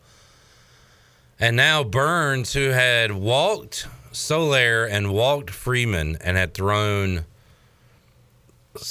like 18 pitches through two batters, is about to get out of this first inning unscathed. And That was an got it. awful swing too. That was a terrible pitch I think to I swing got my swagger back. Yeah. Oh. This changed very quickly. Anyway, no score between the Braves and the Brewers as uh, they play, and now. Well, Okay, sorry. This is going to be really tough. Freddie now you Freeman gets ju- the third on Yep. a ball in the dirt. So runner on third, two outs for Atlanta. Oh boy. Uh the other game going on tied at four between the White Sox and the Astros in the seventh inning. There's a look at your Buccaneer Music Hall scoreboard update. Thank you to Dubuck. Dubuck. All right, Shirley, let's wrap up hour number two with some Mike Houston comments. There are two that we have not played uh, so far this week. And the first is Mike Houston cut 12. This is from the Thursday folder, Shirley, uh, where he talks about Surad Ware missing the first half. This is uh, East Carolina has already had two games now where key defensive linemen have missed the first half. It was Rick D'Abreu in week one. It was Ware last week. He talked about that and the, the D line, you know, gelling together. Well, I mean, you had a you had a defensive lineman that wasn't tired. I mean, that's but it's you know he's still a young player, and uh, you know I I thought at, at times he was okay, and at times you know he didn't handle you know not playing the first half very well. So um, you know I, I like that young group of kids. They're going to continue to get better. We've talked about that a lot, uh, and I think that they have gotten better this year. Uh, they'll continue to get better because you know you're not you know when you look up and we're standing up here in a couple of years, and I'm talking about juniors and seniors on the fronts. You know, it, it, that, stuff like that will be more impactful. I think. I think right now it's still they're still learning how to handle those situations. All right, Mike Houston there also uh, talked about, uh, you know, are is he to a point where he expects a, a good result and a good performance week after week after week with this Pirate team? Is, is the consistency there? Mike Houston spoke on that.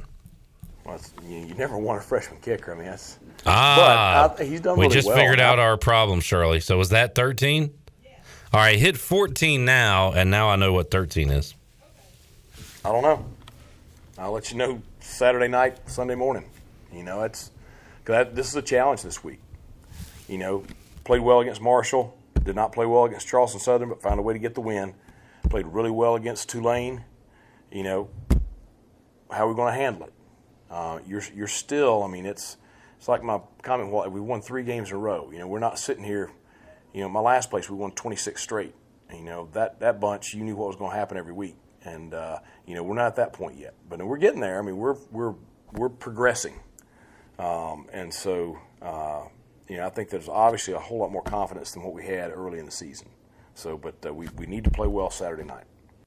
All right, and now our mystery cut. Mike Houston was asked about ECU kicker Owen Daffer, and uh, gave his thoughts on how he is progressing so far.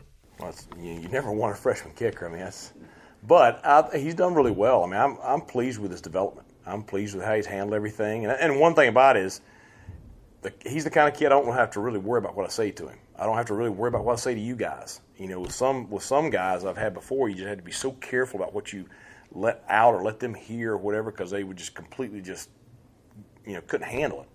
You know, he does handle things very very well, um, and I think that's that's going to be a, probably a, a, really strong trait of his in his career moving forward because he can just he can handle adversity, he can handle good, he can handle bad, you know, he can handle some criticism. Um, and I think that's that's a great quality to have in a kicker. But I, I think he's doing fine. I think he's going to continue to improve. Uh, you know, he's he's improved a good bit since uh, game one, and uh, you know, he we we ripped one kick at the end of practice today. He nailed it. You know, and uh, so uh, you know he's he's improving. So. How do you keep him off the skateboard? Oh, I know. We've we've we've talked about it. He, I'm gonna take it away from him. I thought the nine-year-old was going to steal it Sunday night, so I should I should just probably let him. So Owen Daffer's like the Bart Simpson of the team, and Mike Houston playing the role of Homer Simpson, trying to uh, take the skateboard away from the Pirates kicker Owen Daffer, who um, looked good at times, missed a couple here and there, and we'll see if that consistency is something that uh, gets better for him as the year goes along. All right, let's uh, take a time out. We are two hours in to Pirate Radio Live when we return. Hour three, where we will talk to Morgan Ayler's voice of Dowdy Ficklen Stadium. Also, Mark Greenhelge, Greeny from the Golf Shop Radio Show, and we'll make you a winner. It is Free Beer Friday, folks. And we got a great prize pack for you today that includes a 12 pack of Bud Light Seltzer Flannel also, a Bud Light shirt, koozies, large two topping pizza from Domino's. It can all be yours on today's edition of PRL. We're back with more after this.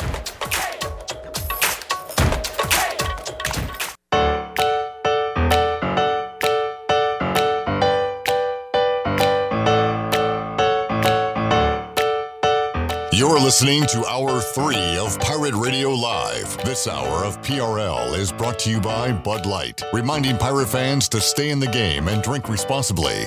Bud Light, the official beer of the ECU Pirates, and proudly distributed by Carolina Eagle Distributing since 1989. Now, back to the show.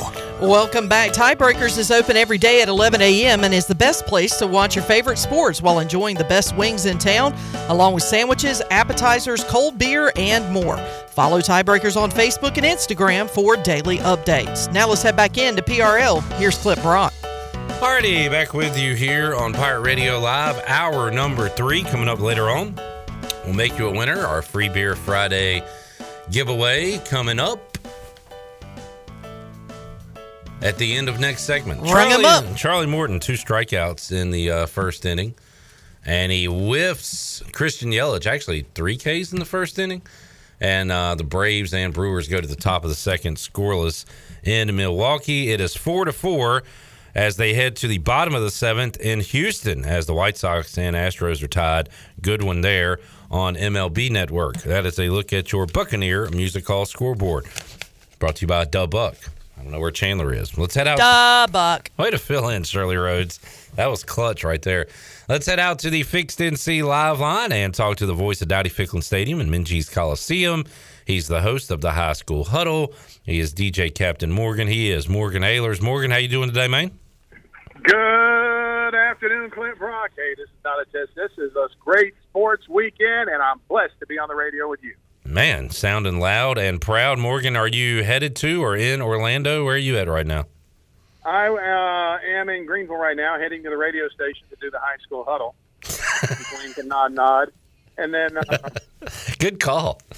Yeah, thank you. Uh, no, actually going to be uh, heading to Raleigh tonight. Flying out early in the morning and uh, going to the game tomorrow evening.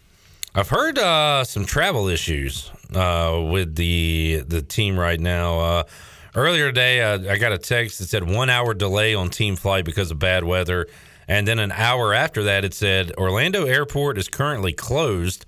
Another delay, so I guess they got some issues going on down there. Morgan, haven't heard an update since the three o'clock hour on that. I heard that as well. I had uh, a friend of mine, Tim Sutton from Greenville Auto World, called me and was telling me about it. And I looked on the radar, and it looked like they had a, uh, like a line of storms really coming through there and pounding it by the. Uh, but at the same time, about four o'clock, it looked like hopefully it was clearing out, so maybe they can get the team flight down there, and uh, hopefully by tomorrow when I go on there, it'll all be cleared out because I don't like to fly in rough weather. Weather looking pretty good for Orlando on Saturday as far as the game goes at six o'clock at the Bounce House. And Morgan, two teams going in different directions right now. Pirates have won three in a row, put together their best performance as a team in 2021 in the uh, big victory over Tulane. UCF. Well, I guess you could call it their worst performance of the year when they lose to a struggling Navy team.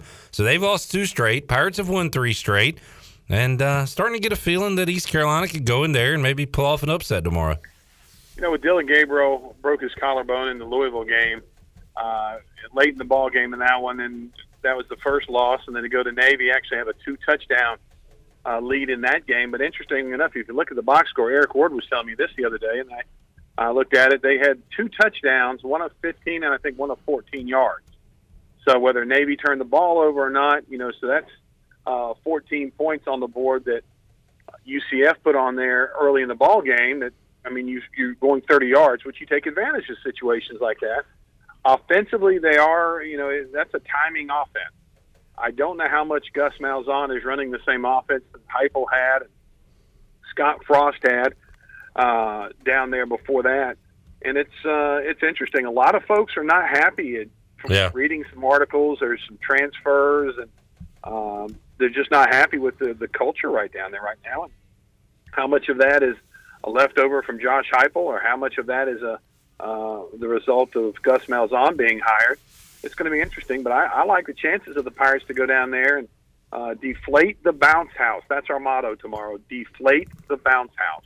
I like that. I'll roll with that. Morgan Ayler's joining us. Morgan, uh, four Pirate receivers had 50 or more yards last week. So Holton Ahlers was spreading it around, and we saw a bit of a breakout performance from a guy we've talked about, but had yet to see it kind of put it all together, and that's Ryan Jones. And we've talked a lot about him this week, the kind of athlete, the kind of mismatch he can be on the field. I know that you've been you've been kind of waiting on that, Morgan, because he's a guy that, that you've talked about since the offseason that you thought could be a difference maker, and we, we saw that in a big way on Saturday. Yeah, he's such a mismatch because athletically, he's one of those guys that can just flat out get it done. I mean, you know, he's six three, he's two fifty, but he runs like he's two ten, two twenty, and that makes a big difference when you're when you're talking about uh, going against a, a five eight, five nine, five ten corner in some cases that can run and can jump, but you know that's that's a lot of size, and he's big and strong and hopefully they can take advantage of that. Not necessarily always at tight end as well. Split them out. They did that a little bit last week, and uh, did the same thing with Calhoun. Those are tremendous mismatches if you can get them open. Morgan Ayler's joining us. Morgan, 52 points by the offense last week. Uh, Tulane scores 29, but it felt like the first time in a while we have seen a, an ECU defense flying around, controlling the line of scrimmage, playing a, a complete game. And that was so much fun to see because that allows the crowd to get into it. You can get loud when the defense is on the field playing well. We had a ton of callers uh, on the fifth quarter talking about how well they played and how Tulane's going to be feeling that for a few days. Uh, those fun defensive performances like that, Morgan, really uh, ignite a fan base. We saw that last Saturday. Yeah, it's over the years, especially the last few years. It seems like we're the ones on the, re- the receiving end of some of the Yeah. and our, I watched it uh, in preseason camp and some scrimmages. Had a chance to watch some of these guys uh, in the spring and some, and, and they're just I think they really enjoy hitting, and they that came to fruition last week. You like that word, fruition? Fruition's a great word. But I, you know, I just don't know where it came from, but it just popped in. It was like fru- fruitive. Is that a word? Anyway, it came to fruition last week. and they started hitting people and made some really good hits. And there were a couple passes that the receivers, I think, dropped because they knew, especially in the third and fourth quarter, they had, they had been hit early in the game, and they were wide open, and they heard footsteps coming, and you could tell they sort of glanced away. The ball bounced off of them. Then you got drilled. So you know that's what that's what happens when you're a hard hitting football team, and the physicality is what we need. We need physicality. That we do. Morgan Ayler's joining us. Morgan, uh, let's get a little high school NFL talk in before we let you go on this Friday. Uh, high school huddle coming up next. What are the uh, the key games? Obviously, a, a big one around here coming up tonight, right? You got Conley and Rose tonight. The game's going to be played at Hollywood Crossroads. That's going to be a big matchup. You've got Washington uh, on the road going to Green Central. You've got Aiden Griffin and North Pitt going to be on uh, doing battle tonight. North Pitt having a great season, five and one right now. That should be a good matchup. South Central's off tonight, and um, you know it's it's one of these games that you you you you excited about in Cross County, the Conley Rose game, and I think tonight will be just as good. Even though Conley is a young football team, Roses seem to put it together, winning uh, I believe four straight. They're four and three right now after losing their first three games. Uh, I know Will Bland, their head coach, is very excited. Uh, I think Conley's excited to prove that maybe last week's game at Havelock wasn't as bad as the score indicated. It was, I think, 55 to 12, I believe, was the score. And, uh, you know, it was uh, on paper not a good game, but, you know, talking with Coach Connor, you know, early in the week, he said, you know, it wasn't as bad as it, it score indicated. We just didn't take advantage of situations, and they did. So it, I think it'll be a great game tonight at Hollywood Crossroads. Exciting to see uh, who pulls that one out. Hopefully Conley will, because you know I'm a Conley guy. I am as well. Great night of programming coming up here on Pirate Radio. High School Huddle at 6 o'clock. Conley football at 7. Morgan, the Panthers uh, suffered their first loss of the season last week against Dallas. They'll look to uh, bounce back against Philadelphia. You've got my uh, football team taking on the Saints coming up this Sunday. And interested to see how Urban Meyer's Jaguars respond to what's been going on with them when they play the Titans. So, what are you looking forward to in the NFL this weekend? Well, you got the the Jaguars, and their motto is going to be rock and roll hoochie coo. Uh, then when they theme song when Meyer runs out. Um, you like that? Thank you. Yeah, that's all right. Uh, yeah, it was okay, but he did have a hoochie coo. So I'm just saying, you know, it could work. Uh, I'm just still shocked that he's had didn't get fired. I mean, to be real honest with you, I mean, I know that the Khan, Tony Khan, and his dad down there run the Jacksonville Jaguars, and uh, they.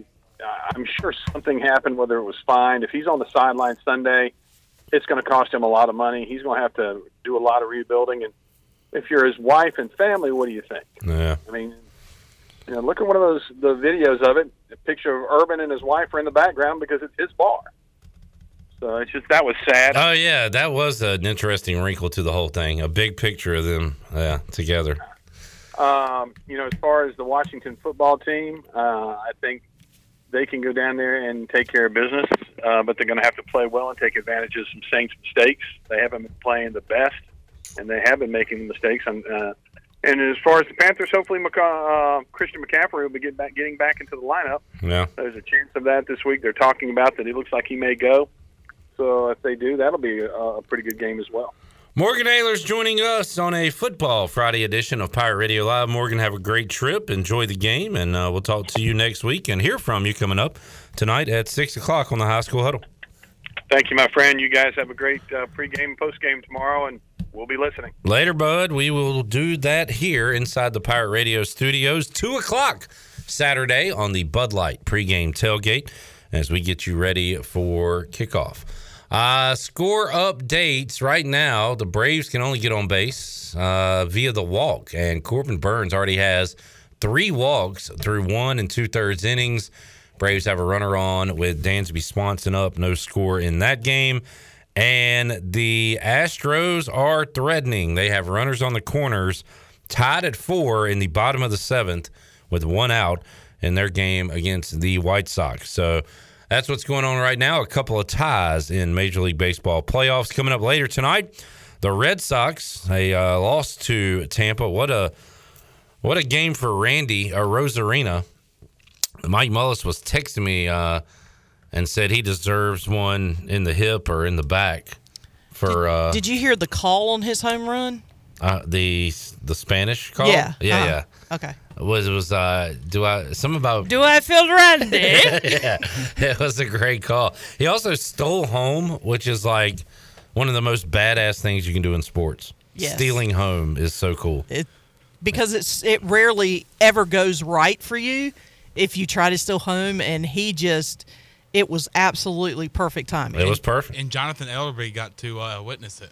Yeah, I'm sure he was going crazy, and I'm gonna ask him to say Randy or Arozarena's name on Monday. See how that goes. Dansby Swanson grounds out to short, and they head to the bottom of the second in Milwaukee. Scoreless. Also coming up tonight, Dodgers at Giants. That's a that's gonna be a really fun series. Walker Buehler on the mound. Dodgers are a road favorite uh, against the 107 win Giants. That's a heck of a series that begins tonight. All right, let's take it. You know Yeah, what? take it. You want to know? Yeah, you want to know what I kind of want to do right now? And I don't call the shots around here, Partay. but I kind of want to open it up. Wait, like the phone lines? Yeah. All right.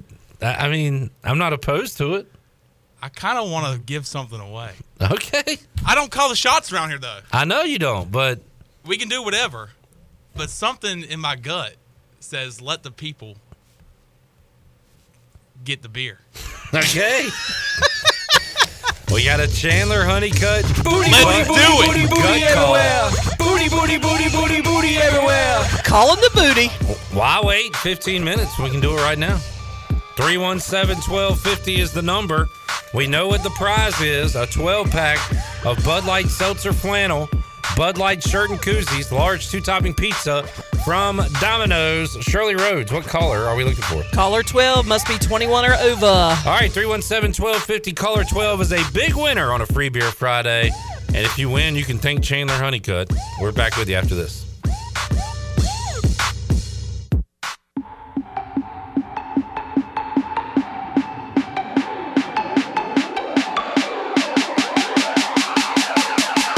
You're listening to Hour 3 of Pirate Radio Live. This hour of PRL is brought to you by Bud Light, reminding pirate fans to stay in the game and drink responsibly.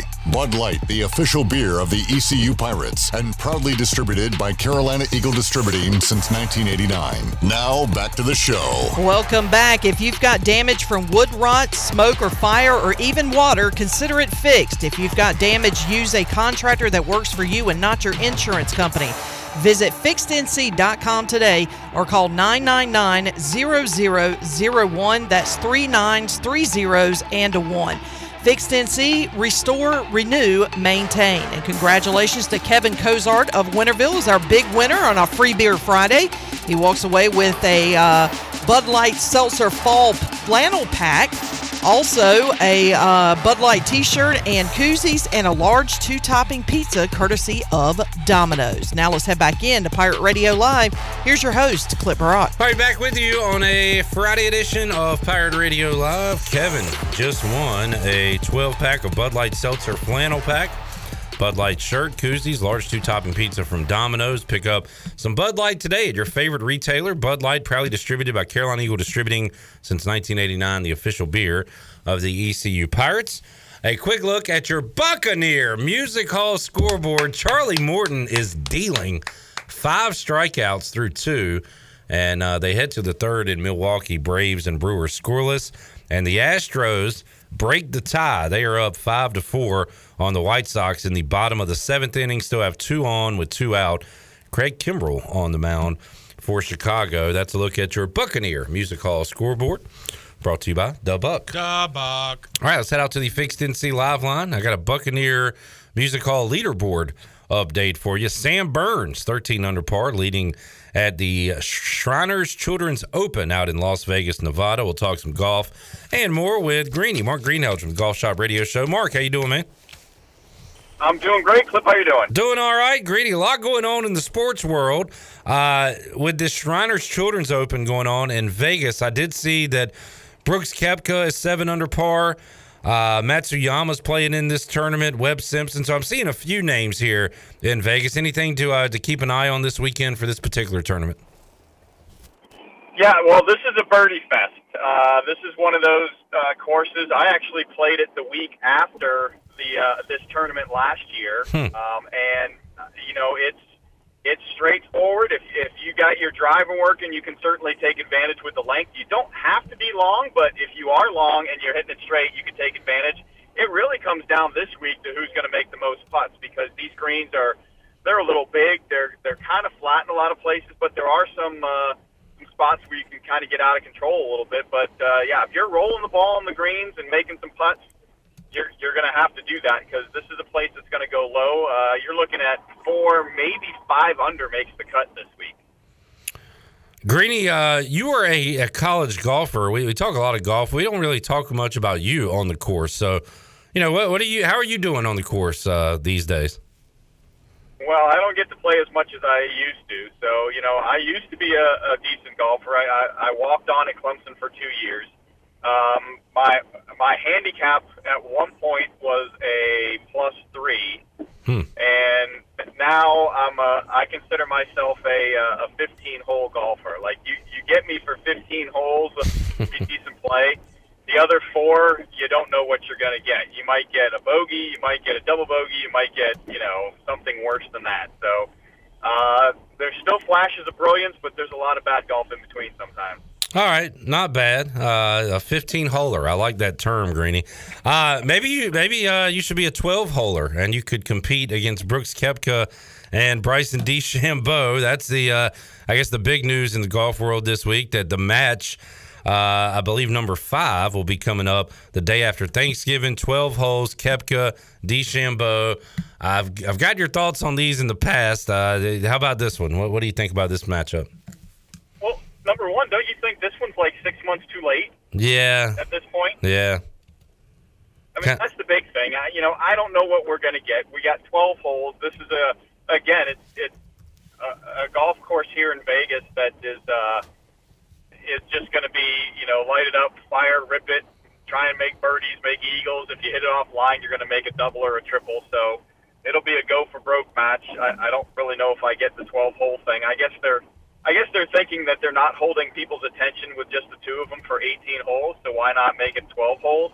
I'm sure they'll figure out a way to put some other dumb stuff in there, uh, make some bets, um, do some gambling against each other. So, uh, you know, they'll do their best to try and make it up more than it is. But realistically, the hype on these kind of things ends up being better than the, the play itself. So we'll see what happens. Well, here's one to follow next week, Greeny. Uh, J.R. Smith, yes, that J.R. Smith, champion uh, from the NBA, uh, went back to school, or went to school for the first time, I guess I should say, at North Carolina A&T. J.R. Smith will play his uh, in his first collegiate tournament in golf coming up Monday and Tuesday at the Phoenix Invitational, hosted by Elon. So, uh, J.R. Smith, good player on the court. We'll see how he is on the links uh, starting next week, Greeny. Yeah, I mean uh, that's always the thing. I mean, you can't go back and play another sport. You, he never went to college, so he has the opportunity to go back.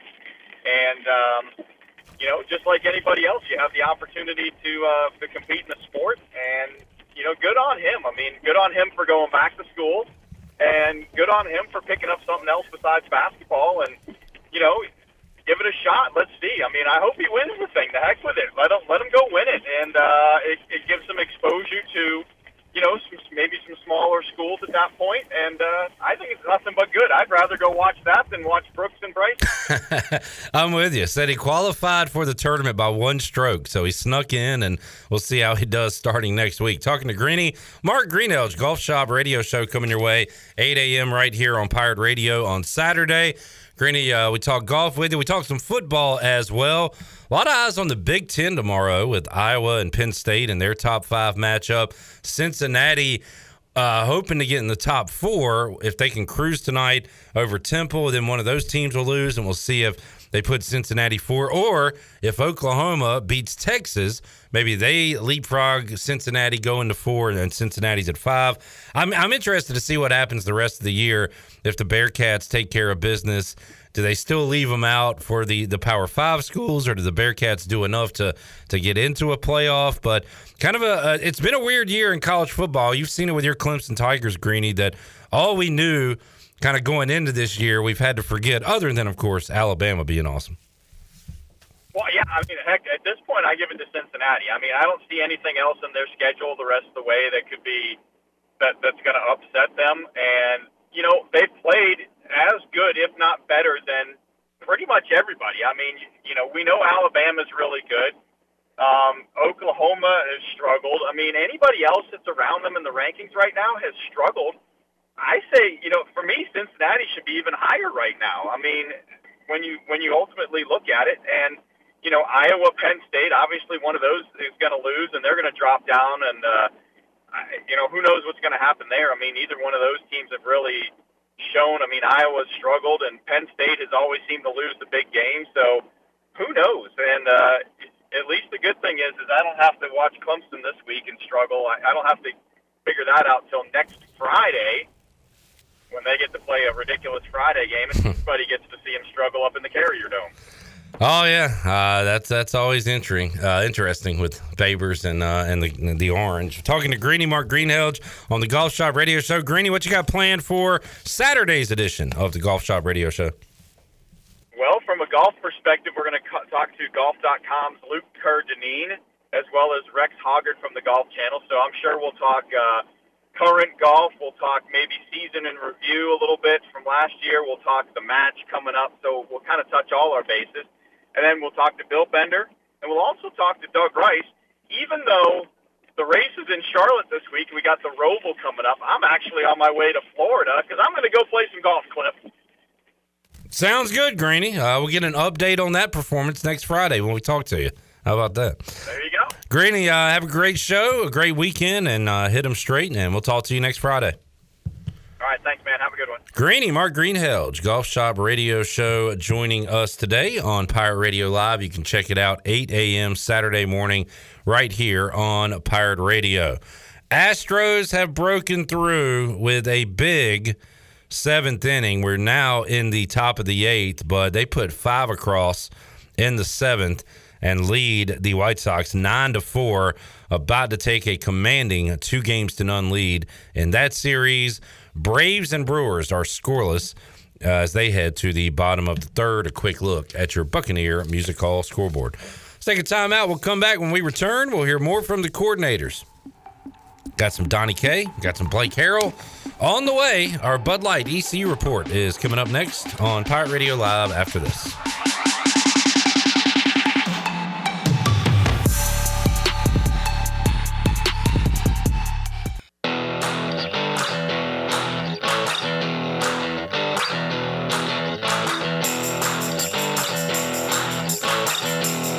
You're listening to Hour 3 of Pirate Radio Live. This hour of PRL is brought to you by Bud Light, reminding pirate fans to stay in the game and drink responsibly. Bud Light, the official beer of the ECU Pirates, and proudly distributed by Carolina Eagle Distributing since 1989. Now, back to the show. Welcome back to the show. Taking a quick look at your stock market report, the Dow was down eight points and closed out the week at 34,746. The Nasdaq was down 74 points at 14,579 and the S&P was down 8 at 4,391. That's your Wells Fargo Advisors financial report for a personal look into investing. Call Wells Fargo Advisors today at 756-6900 in Greenville. Wells Fargo Advisors LLC, member SIPC. Now let's head back in to PRL. Here's Clip Rock. Had our first hit of this game as Brewers got a single. They tried to bunt the runner over and Freddie Freeman throws a laser to Dansby Swanson to get the out. But like all things in sports, this one will be reviewed as Freddie makes the throw, and uh oh, he might be safe. We shall see. Oh no! Oh no, he was Got out. him. All right, great play. Good stretch by Dansby. Uh, no score between the Braves and the Brewers in the bottom of the third. The White Sox trailing the Astros nine to four. They are headed to the bottom of the eighth. Astros about to take a commanding 2 0 series lead in that one.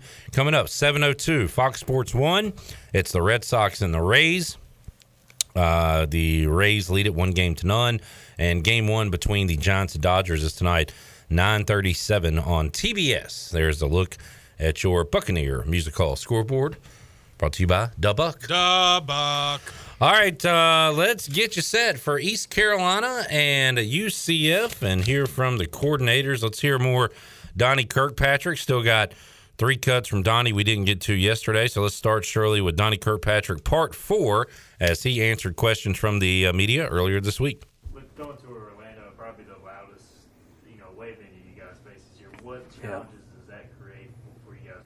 Well, yeah, the, the, the bounce house can, can get going. I think they're the number one attendance group now in the conference. That's got to sting a little bit. Okay, I hope that stings our people a little bit that we don't lead the league in attendance anymore because that surely wasn't the way it used to be around here. Now, I know we got to do our part. Okay, everybody loves a winner. Okay, uh, so there'll be a good crowd. I think that jacks the visiting team up too, though, in the beginning. What it causes is communication problems. You know what I'm saying? Because you know all, all your communication from coach to player from the center got to make a call. You know, set the, this is the defense, this is the mic. Okay, quarterbacks out there saying, you know, this is you know this is the ID. Uh, receivers having to you know concentrate, get to play. Uh, your cadence is big. You know, you got to hear when the ball snap. So it, it, definitely can affect you that way. And I, and I think that's the thing. If the other team's playing well. Obviously, the crowd always gets into it a little bit more. I guess you can kind of feel that. But, you know, as we say, the, the, the two greatest feelings uh, is when you play at home, it's the second greatest feeling when you win the game and you go down and the crowd's going crazy and you sing the, the fight song with the band. But the greatest feeling is when you shut the crowd up on a visiting field and it's dead silence. And that's the way, that's what we got to do this week. It seems like the deeper you go into your receiver room, the better the top guys have played. Yeah. Are you think they're are they worried about losing their starting jobs? Are they just more fresh? I hope that's what they are because you know what? Every day you come, you got to earn it. I know I do. You know what I'm saying? You know, if you don't do good, you, you, everybody can be replaced. You know what I'm saying? And so competition is a great thing. It, it, it, you know, not to just be you know cold-hearted or whatever, like you know old school football. The coach, you know, just so cold-hearted or whatever. But yeah, it is a competition, and you better step it up. And you know, uh, you know, it's guy like Audie. Audie's just a great story because Audie didn't. I don't want to slam Audie. I don't want to say this wrong, but he didn't play very good at the beginning of the season, and we really thought Audie was going to play good. He had had a great preseason. He had really kind of become the leader of the group, and he had a little bit of a rough start. And so all of a sudden, he didn't start. He could have tanked that thing and really got really worse, but instead, he regrouped and it actually relaxed him. You know, the expectation now maybe was what was bothering him. And he relaxed, and man, he played good the last couple of weeks now. And so I think that's kind of what's happening maybe with the other guys. And they, they, they're, they're saying, hey, I got to go, or I may not get that, that rep, you know, anymore. So they're, they're fighting to get those reps. And that's a good thing. That's a really good thing. All right, Donnie Kirkpatrick. Let's hear more from Donnie Kirkpatrick as the uh, Pirates get set to face that UCF defense. Cut number five. You get to the point where the confidence level offensively is beginning to get cumulative a little bit, and you kind of expect uh, the, at least a certain level of proficiency. Well, I, I think the players are. I think they're they, they're fin- we're finally getting over. You know, like we're playing SMU. I know we've referred y'all back to something about how do you get back to that SMU game. You know, whatever. I know we got to move on to the, from that too eventually. But I do remember like one of the kids telling me said, you know, like we were sitting there like God, is this a dream? I was thinking, like, we shouldn't be thinking that way. You know what I'm saying? We just should be just like, this is the way it's supposed to be. But the kids obviously were not. And then the second half, when we started to lose that momentum, same kid said, yeah, everybody on the sideline was going, this always happens. This always happens. And you can't think that way. So I think that kind of might still been a little bit the attitude when things went bad early in the season. But now we've won some close games, and as ugly as that win, okay, that ugly, you know, that, there's no ugly babies, okay, there are some ugly wins, I guess. As ugly as that was, we did win a game when there was a lot of pressure on us to win. The other team didn't have no pressure at that point. They had already said, we've done better than everybody expected us to do. We're relaxed, okay? We did win that game instead of, you know, blow the game, because that's still the main thing, to win the game. Okay, you'd like to win by a lot, but that's still not left column, right column. You win you over here, you can put it in the left column. You, over here, you lose, you put it in the right column. So we won a close game. We won a close game at Marshall. You know, when we were behind in the fourth quarter. Those are the things I think that do give you that confidence that the team believes. Like, let's just keep coming. Let's just keep coming. Something momentum's always coming our way. Is what we tell them. So it's tough to tell because I know there are two 28s on the roster, but I think I saw Maceo dressed this week. Yeah. Uh, any chance we see him? Yeah, yeah, there is. Maceo's back. I don't know if he's 100% or not, but he definitely could give us a lift. You know, Sneed has been a little bit banged up. He's back 100% this week ago, so I know he's going to probably tackle Maceo if he takes off, tries to get in there or something, not let him get in there. But, uh, yeah, Maceo's back. He's practiced, and, uh, you know, we're hoping that he'll get a chance too eventually because I think he can do some things. You know what I'm saying? He's earned it. He just bad luck getting hurt. Now he's helped us in special teams though, so that's a huge role. All right, one more uh, from Donnie Kirkpatrick as he met with the media this week. Cuts uh, six, Shirley. Can you tell us just about where CJ's at? I'm trying to figure it out. So where is CJ? Me and you both. That was off the record there. We can edit that out, right? Uh, well, you know, C- but CJ just he got a lot of attention, and everybody's pulling for CJ, and everybody talks about CJ, and you know all that stuff, and you know the ball ball's getting spread around a little bit. You know, the, the defenses have a lot of attention for him as well, and we're just trying to get CJ just just let the game come to you a little bit. Now Holton's going to look for him. You know, he's got the number one targets, whatever that little fancy phrase is now that we use. Who gets the most targets or whatever? He's got the most targets. He didn't have the most catches, I guess, or whatever, but he gets the most targets. He also gets the most attention from the defense. You know, uh, he gets held the most. You know what I'm saying? He gets the most late hits. Some of them get called, some of them don't. But uh, we're just really trying to not worry so much about CJ. You know what I'm saying? And just you know, you're just like everybody else on the team, and and it'll come around. It'll come around. He'll have some. He'll have a big game. You know, just right when everybody least expects it, he'll have a big game. So I mean, he's working hard. He, he's he's a better player today than he was two years ago. He may not have had the game he had at Cincinnati. You know, I don't know. Sometimes that just, you know, that's one of those freaky things. Not that he didn't earn it, but we didn't go into that game saying, well, you know, we're just going to throw it to CJ and he's going to have 285 yards. That just happened. You know, that just happened. You know.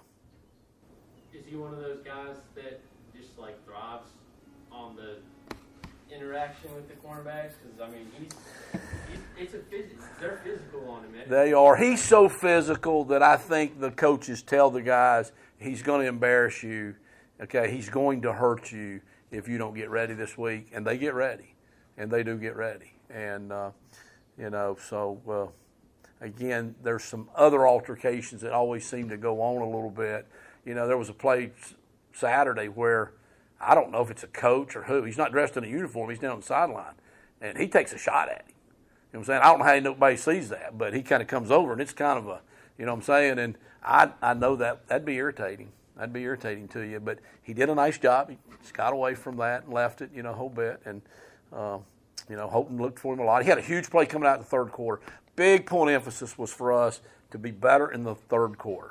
And we got a nice lead going into halftime. We'd had that situation before, you know, and I handled it very well. In the third quarter, uh, we come out, and I think they take it and score.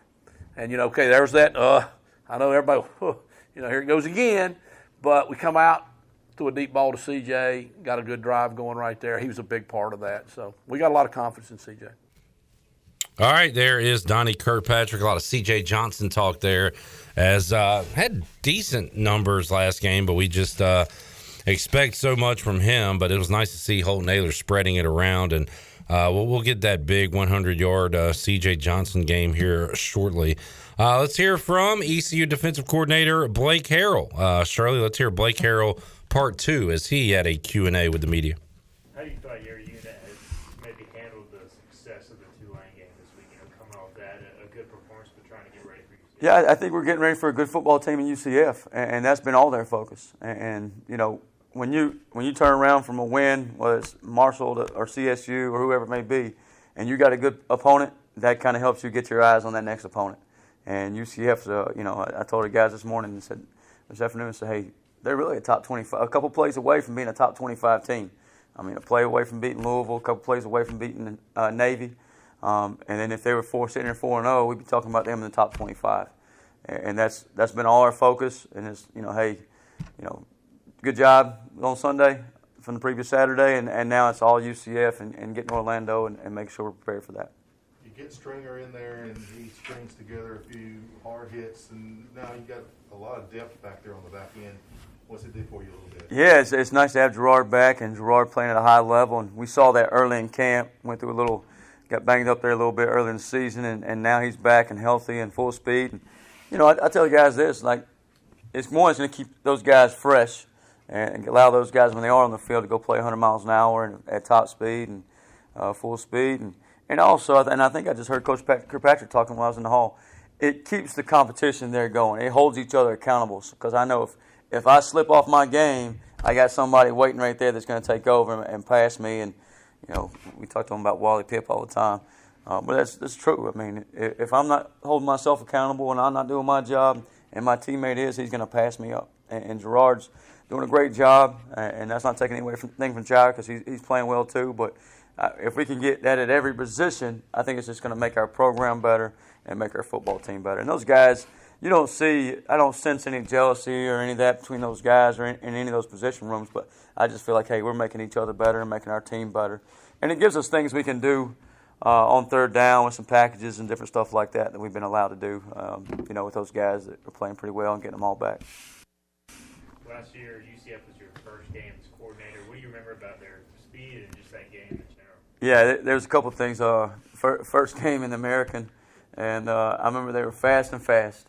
You know, the, the tempo was really fast, and, and you know, no matter how much you talk about it, no matter how much you prepared for it, it was still fast. And then their speed and just how athletic they were and how good Gabriel was. I mean, he was, you know, we played against Tua when I was at the Citadel.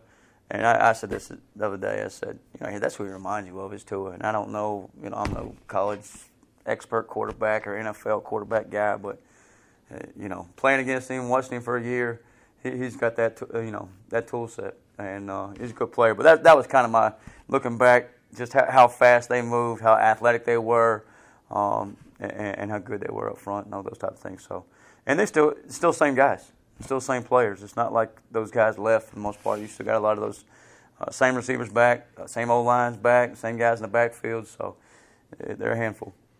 Uh, Xavier, well, you played more inside backer last week. How you know five games in? How would you say he's playing as far as going back and forth? Yeah, I, I think Xavier's. You know, he's done a lot for us this year. You know, playing on the edge, playing third down packages, playing inside backer, and just his versatility, moving around, has allowed our defense to be more versatile. And help us get our best 11 guys on the field.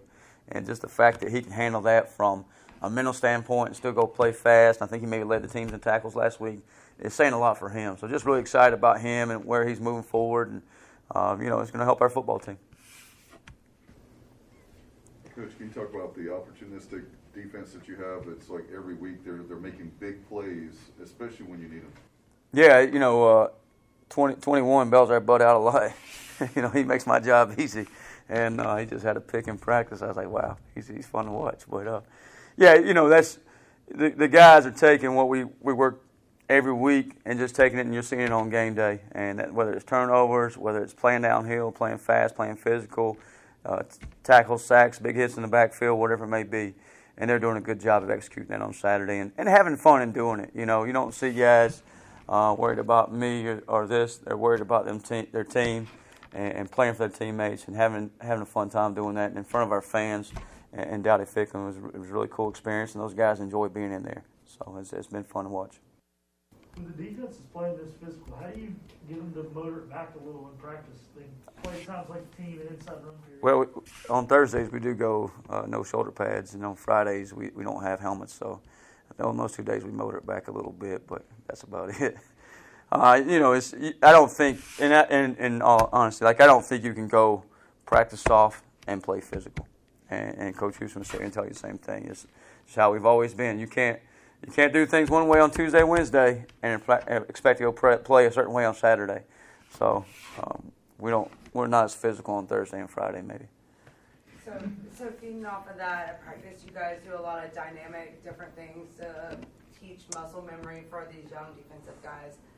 Going into year two, having the same defensive coordinator, Coach Houston stressed that enough a lot. Um, how do you think that has benefited you and the confidence in rolling into?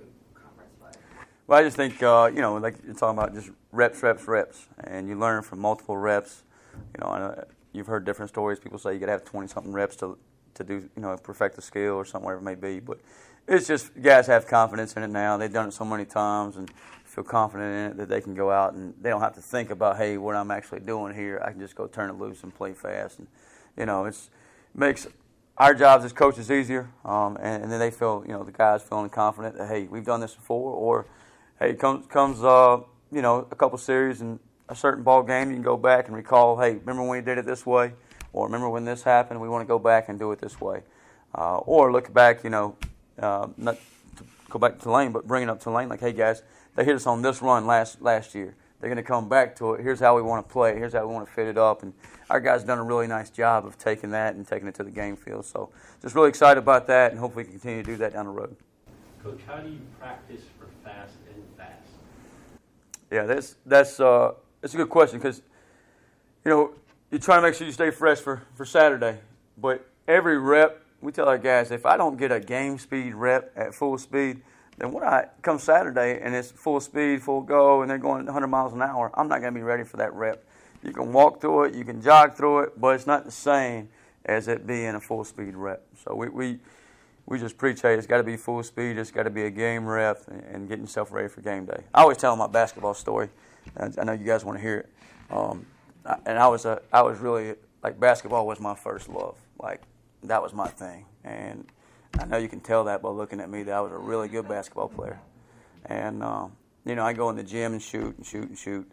And uh, a high school coach said, "Hey, you can go in there and shoot and shoot and shoot, but if you're not catching the ball, you know, jump shot, game speed, run over here, make a move, game speed, game shot. You know, somebody's on you. That's not doing you any good just to shoot a set shot. Anybody can shoot set shots, but if, if somebody's on you and you you know you've always shot it's a set shot, you're not going to be ready for that jumper. So I try to tell our players that, and they just kind of look at me a little backwards and sideways and those kind of things. Don't really trust me. But that's it's the same thing. Like I got to go to the gym. I got to shoot those jump shots. I got to go to the practice field. I got to practice. You know, before I knock that off, uh, I got to practice full speed, game reps, and that way I'm ready for game day. So it gets me in that mindset. How do you feel they're handling the hurry up offenses? Uh, Do you feel like they've improved through the year? Yeah, you know that's something we made a big emphasis of the last two weeks. You know, and, and we do it versus our scouts. We scripted out the tempo situations, um, you know, or the hurry huddle situations, or just different areas there. Obviously, we're making our kids aware of when they're going to happen those situations, and, and then we go against our offense, good on good. You know, we've done that uh, every, every day for the last two weeks, just to make sure we get in tempo situations and sometimes those guys can give you a little bit quicker look than maybe a scout team. So, um, you know, and you got two minutes coming up. We'll work two minutes against each other. So we're getting that throughout the week, and as we continue to, to focus on it, so we, we're ready for Saturday. Who was your basketball idol growing up? You know, I, I was a Carolina fan, so you know. It- did you want to be like? I, should, I probably shouldn't say that in here. Like that's not good to say. I was an NBA fan. Dominique Wilkins, Spud. Honestly, it was like uh, Muggsy Bogue and Spud Webb. I don't know why. I mean, just if you find, I was just wondering. yeah, yeah. Blue Edwards. There you go. Blue Edwards. He was the guy. Good luck. Yeah, yeah. Appreciate y'all. All right, Blake Harrell uh, letting it slip there. Hey, he's not the only person who was a North Carolina fan in their youth. It's happened to the best of us, but calling out some short, uh, short point guard names there that he was a fan of. Blake Harrell, not the uh, tallest of stature, so uh, enjoyed the work of those uh, little point guards, Spud Webb, Muggsy Bogues. Uh, Charlie Morton cruising. How about eight strikeouts through four innings for Morton? The Braves and Brewers are scoreless. Uh, the Braves are hitless in the game so far. John Moody is watching us from the racetrack. That he is. John, can you give us a leaderboard, Buccaneer Music Hall race leaderboard update when you get a chance? What track is he at? Did he say? Uh, Uh, VIR now, Virginia International Raceway. Pretty cool, John. Good stuff. Thanks for tuning in. All right, let's take our final break. We'll come back, wrap it up on a Friday edition of Pirate Radio Live. Back with you after this.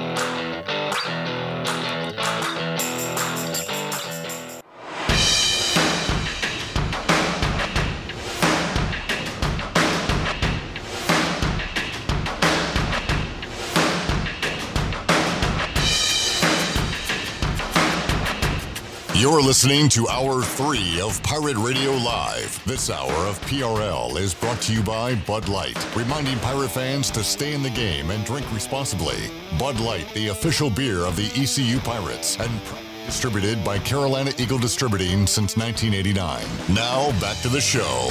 Welcome back to the show for the latest breaking news, interesting stories, and awesome contests that can make you a winner. Be sure to follow Pirate Radio on our social media on Facebook uh, and Instagram at PR927FM. If you want to follow us on Twitter, it's at free PR927FM. Join the over 50,000 followers today. Now let's head back into the show. Here's Flip Barak.